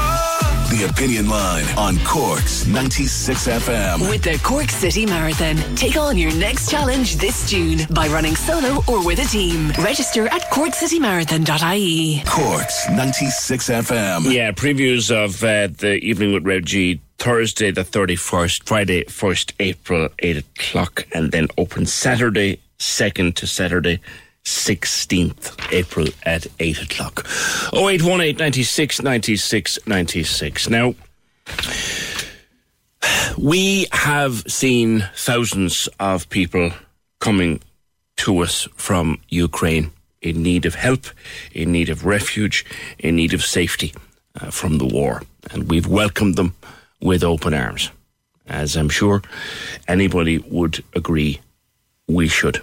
But Donald, in the context of something that happened to your wife, the whole thing has left you thinking. Good morning to you. Good morning. What happened? My wife had a fall on the 6th of January at, at around noon. on Donald, could you maybe get a bit closer to that phone? Yes, if you hold that. Yeah. Can you hear me? I can hear you perfectly. Okay. Thank you. So, your wife had a fall. Yes. Okay. And the ambulance came promptly, best to care, taken into the CUH uh, accident and emergency with her certificate of VHI, which is private healthcare. Yes. She was diagnosed with a, a, broken hip and a fractured femur at four o'clock, and she didn't have the operation for three and a half days. Wow. Wow. Just, just try to credit the pain. And I, I presume they did their best to keep the pain under control, but sure, she needed. Absolutely, yes. But I couldn't understand. There was emergencies coming in. They said, but your, my wife was in emergency when she went in. Yeah. And it was three and a half days later she got her surgery. Yeah, the reason I'm calling you is I'm peeved because there was two two jets sent to Poland in a 48 hour period to bring home an infant to Ireland, one infant, hmm. and I went out again and brought a 12 year old girl. Hmm. There were seven medical staff plus a surgeon on board. Now, hmm. how are we going to cope with 200,000 Ukrainians with medical cards? We don't know if they're vaccinated or not. We don't know if they're ill. We don't know if there's any disease they're carrying. And they have welfare as well.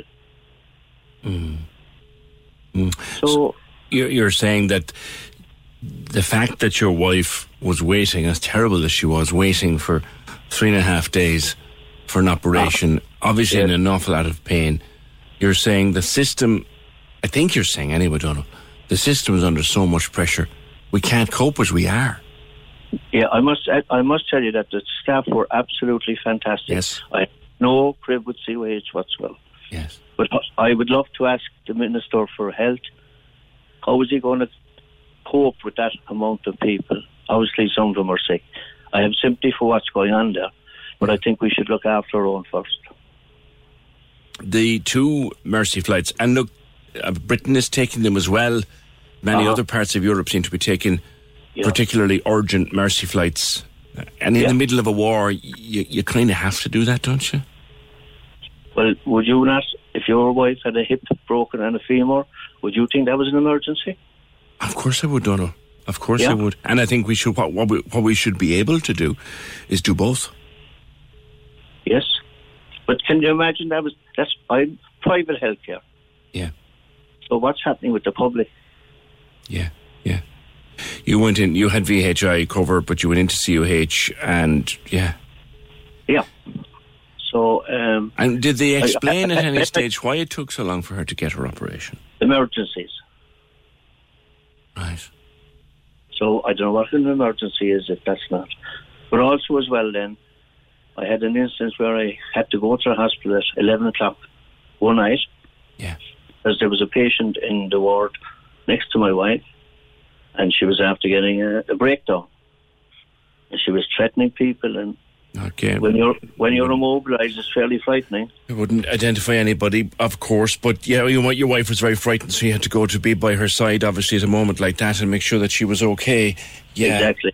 And I looked for um, a member of management staff, but they weren't. The, the, And your your your your your your your worry is that we can't handle the pressures we have, and that, and that yeah, it's all very fine to look after those coming in from a war zone, which you know, as a humanitarian nation, we have to. You're worried about the pressure it'll put on our already stressed system. Is that right? and our welfare system as well. Yeah. Like, I'm, I have no objection to people coming, but they could be very wealthy, and they're still getting PPSI numbers. Yeah. Well, everyone has to have one of those to work. You see. They, Yes, but I mean, uh, there's a member of the the uh, African community are here years in direct centres, and they're not allowed work. So, yeah, you know, Do, do you not think that the, a certain part of the delay also, Donald, that your wife experienced um, might have been down to pressures on the system from COVID? I mean, we are still in the middle of a pandemic. Oh, I've no doubt about it. That the, the, the nurses in the trauma ward were had to leave the ward at, on occasions and go down and help out in the emergency place. Yeah, and there was probably people as well who were out sick. I mean, may, maybe one of the doctors involved, or maybe, maybe there was a surgeon out sick or something, you know? Maybe, but as I said, and then they didn't operate after six o'clock. They told me so. Yeah, yeah. So, um, How How is You she know, now, by the way? I don't know. She's home. She's home now. I, I, I discharged her last week because the care wasn't there. And uh, she's motoring along well, thank God. She's getting out of the bed for two hours a day with a walker and adjusting to life. Yeah, did she had to, obviously had to have a full replacement. I take it, did she? You know, I'm not sure really. I know the socket was gone on here, so Yeah, I'm she probably had to I go back to the to the horse surgeon on the 26th of April, we'll know then exactly. Yeah. You know, but um, no, I just I'm not complaining about the HSE in any sense. Sure, sure, sure. And I think as well, to be fair to you and listening carefully to you, you're not complaining about looking after people affected by a war. Oh no, we, we just we got to get our priorities right. You know. Okay, Donald, thank you very much for your call. I, wonder what people will have to say about that. That's Donald O'Brien. I wish his wife well. Uh, certainly, uh, fell and broke her hip and had to wait three and a half days for surgery, which, as people are pointing out, you know what? There's delays all over the system today because of because of COVID. Hundreds of staff are out with COVID or isolating or affected by COVID. It slowed the whole system down. We have to let people in. We have to give them medical aid. It's it's what you do as a humanitarian nation. Donald is concerned. Can we take the pressure? We don't have a choice. We don't have a choice in this matter. Um, we've got a pandemic and a war going on at the same time. It's putting the whole system under pressure. Uh, and to be fair to him, I don't think he's saying don't bring in people who need help from Ukraine. Don't. He's not saying that at all. He's just saying, Christ, can we take it all? We don't have much choice, do we? 0818 96 96 96. PJ, can you do a shout out there for a man who just shouted out his van at me at the Dunnes Stores car park in Ballyvolane and said, Move over, four eyes. It reminded me of what kids that wear glasses go through in school and how cruel it is. I never wore glasses as a child, only in the past few years, and it's the first time I've been called it. I'm really shocked at such a childish comment made by a grown man. Yeah.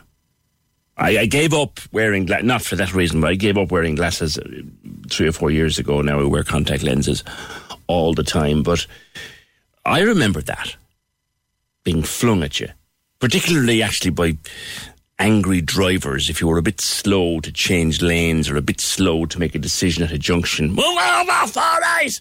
I mean, what kind of a fool do you think you have to be to do that to somebody? That's a desperate thing. Don't shout that. Don't shout that at someone. That's that's that's like that's. Are you six? The guy in the car. Are you six? I Give over. Oh eight one eight. 96, 96, 96. Actually, speaking of road rage and stuff like that, I spotted it. I spotted two things the other day. One of which I can't tell you on the air, but the other one I did. I saw a road rage incident last Friday, lunchtime. I saw a road, as I was driving home, I saw a road rage incident on Brian Boru Bridge. And I thought, oh my God, someone is going to be killed here. Not the two cars involved, but some poor pedestrian is going to get knocked down while these two have a shouting match at one another. Control yourself, will you? Can we just talk? The Opinion Line on Cork's 96 FM. With the Cork City Marathon, take on your next challenge this June by running solo or with a team. Register at corkcitymarathon.ie. Cork's 96 FM has a shiny new phone number. 0818 96 96 96. Save it to your phone now. Save it to your phone now. 0818 96 96 96. The new number to call Cork's 96 FM. Donald was pointing out when he was telling me about his wife and her broken hip, he pointed out more than once that he had VHI. Now, I didn't bother to raise it with him, but when you go into the emergency ward, uh, the ED. Uh, It actually doesn't make a blind bit of difference when you're there waiting to be seen. It makes a difference when you get upstairs, maybe, but it doesn't make a blind bit of difference when you're there. You're just a number like everybody else. And Antoinette says, God forbid if you had a medical card, he could be sent home with no help, just like our kids waiting years for surgery. VHI doesn't do much for you when you actually go in with a broken ankle or a busted knee of an evening time, but there you go. Thanks for that. 0818 96 96 96. Now, let me get this right, Steve. You're, you're trying to fund a new horror comedy movie from scratch, the movie called Hell of a Difference. Good morning. Good morning. Yeah, absolutely. We're we're we're trying to get some funding in. I mean, there's a few different avenues we're going down, and there's money there, regardless of the film we're going to make in the summer anyway.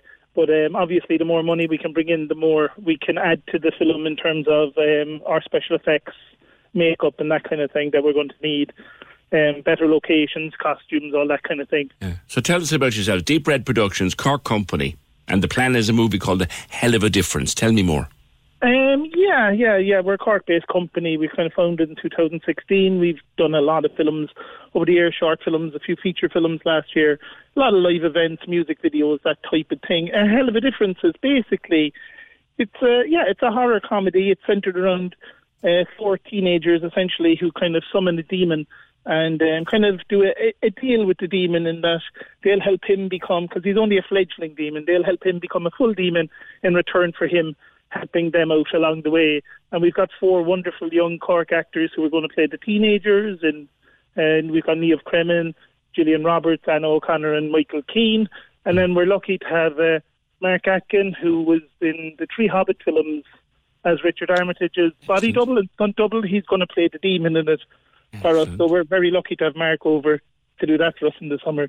And the likes of uh, Kieran Birmingham Ah. is going to be in it. Um, You could hardly make a picture in Cork without putting Kieran in, isn't it? No, no, no. He's wonderful to have him on board, and he plays a very important role in it that we can't say too much about because Sure. uh, the film hinges on that something around him. So So, like, how much does it cost to take an idea, bring up a script, get a cast and a crew, and a, cr- how much does it actually need to do, say, the best job you want to do?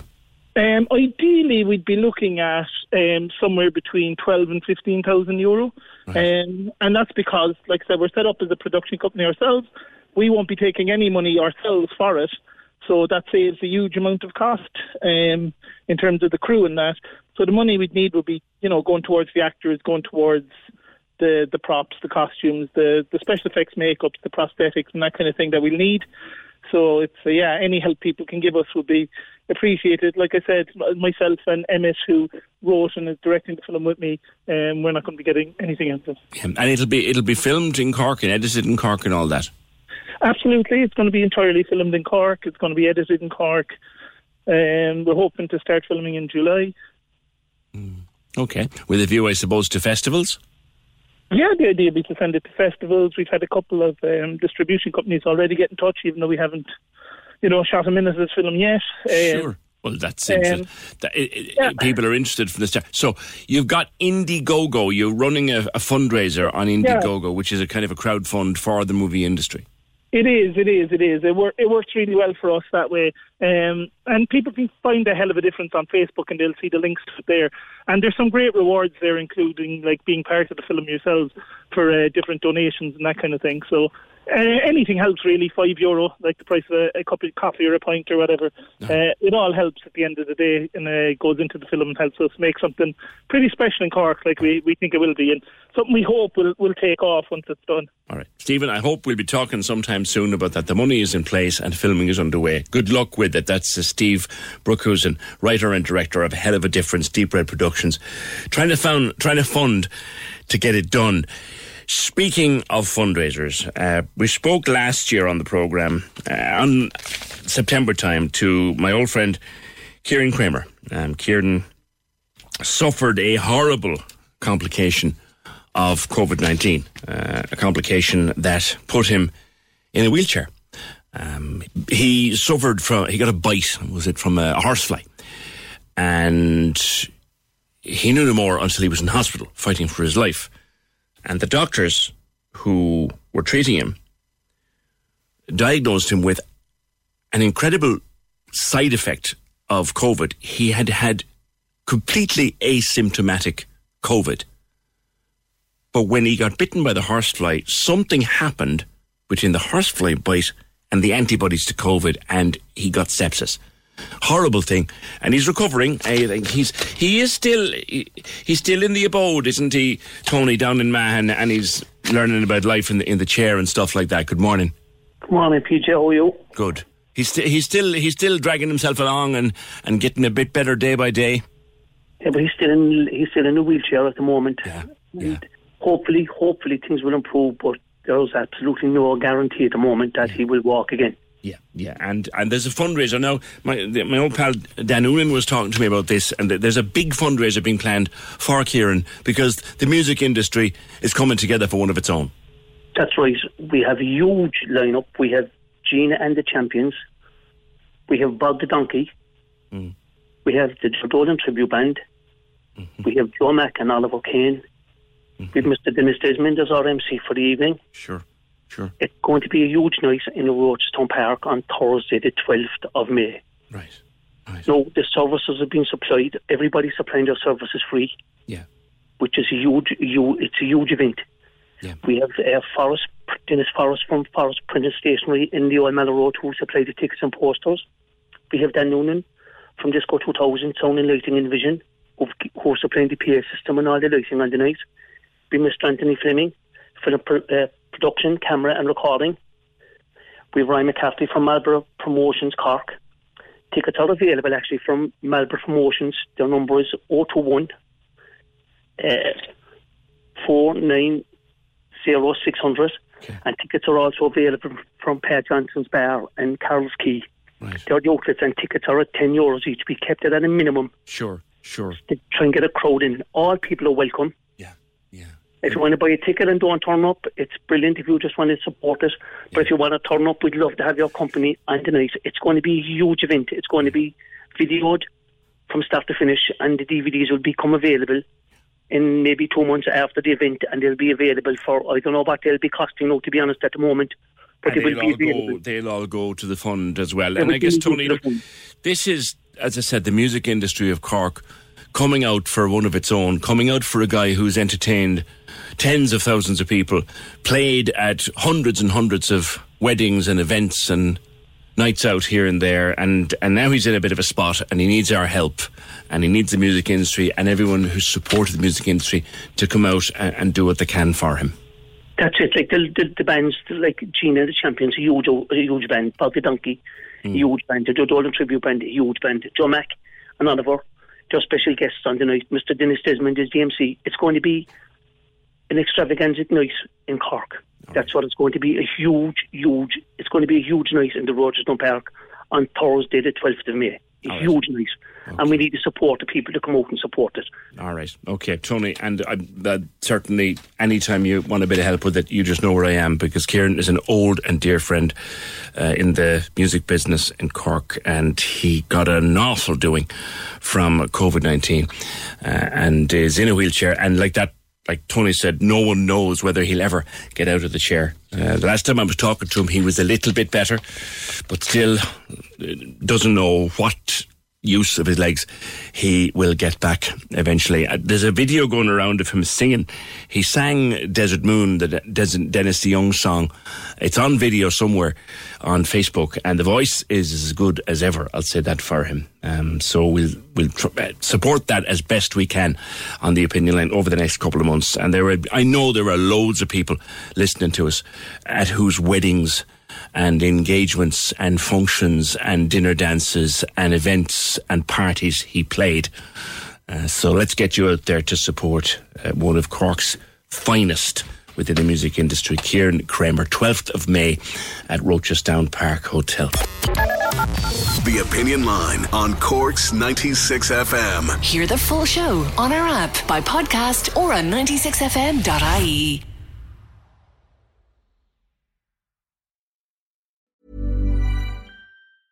Hey, it's Danny Pellegrino from Everything Iconic. Ready to upgrade your style game without blowing your budget? Check out Quince. They've got all the good stuff shirts and polos, activewear, and fine leather goods, all at 50 to 80% less than other high end brands. And the best part? They're all about safe, ethical, and responsible manufacturing. Get that luxury vibe without the luxury price tag. Hit up quince.com slash upgrade for free shipping and 365 day returns on your next order. That's quince.com slash upgrade. When you make decisions for your company, you look for the no brainers. And if you have a lot of mailing to do, stamps.com is the ultimate no brainer. It streamlines your processes to make your business more efficient, which makes you less busy.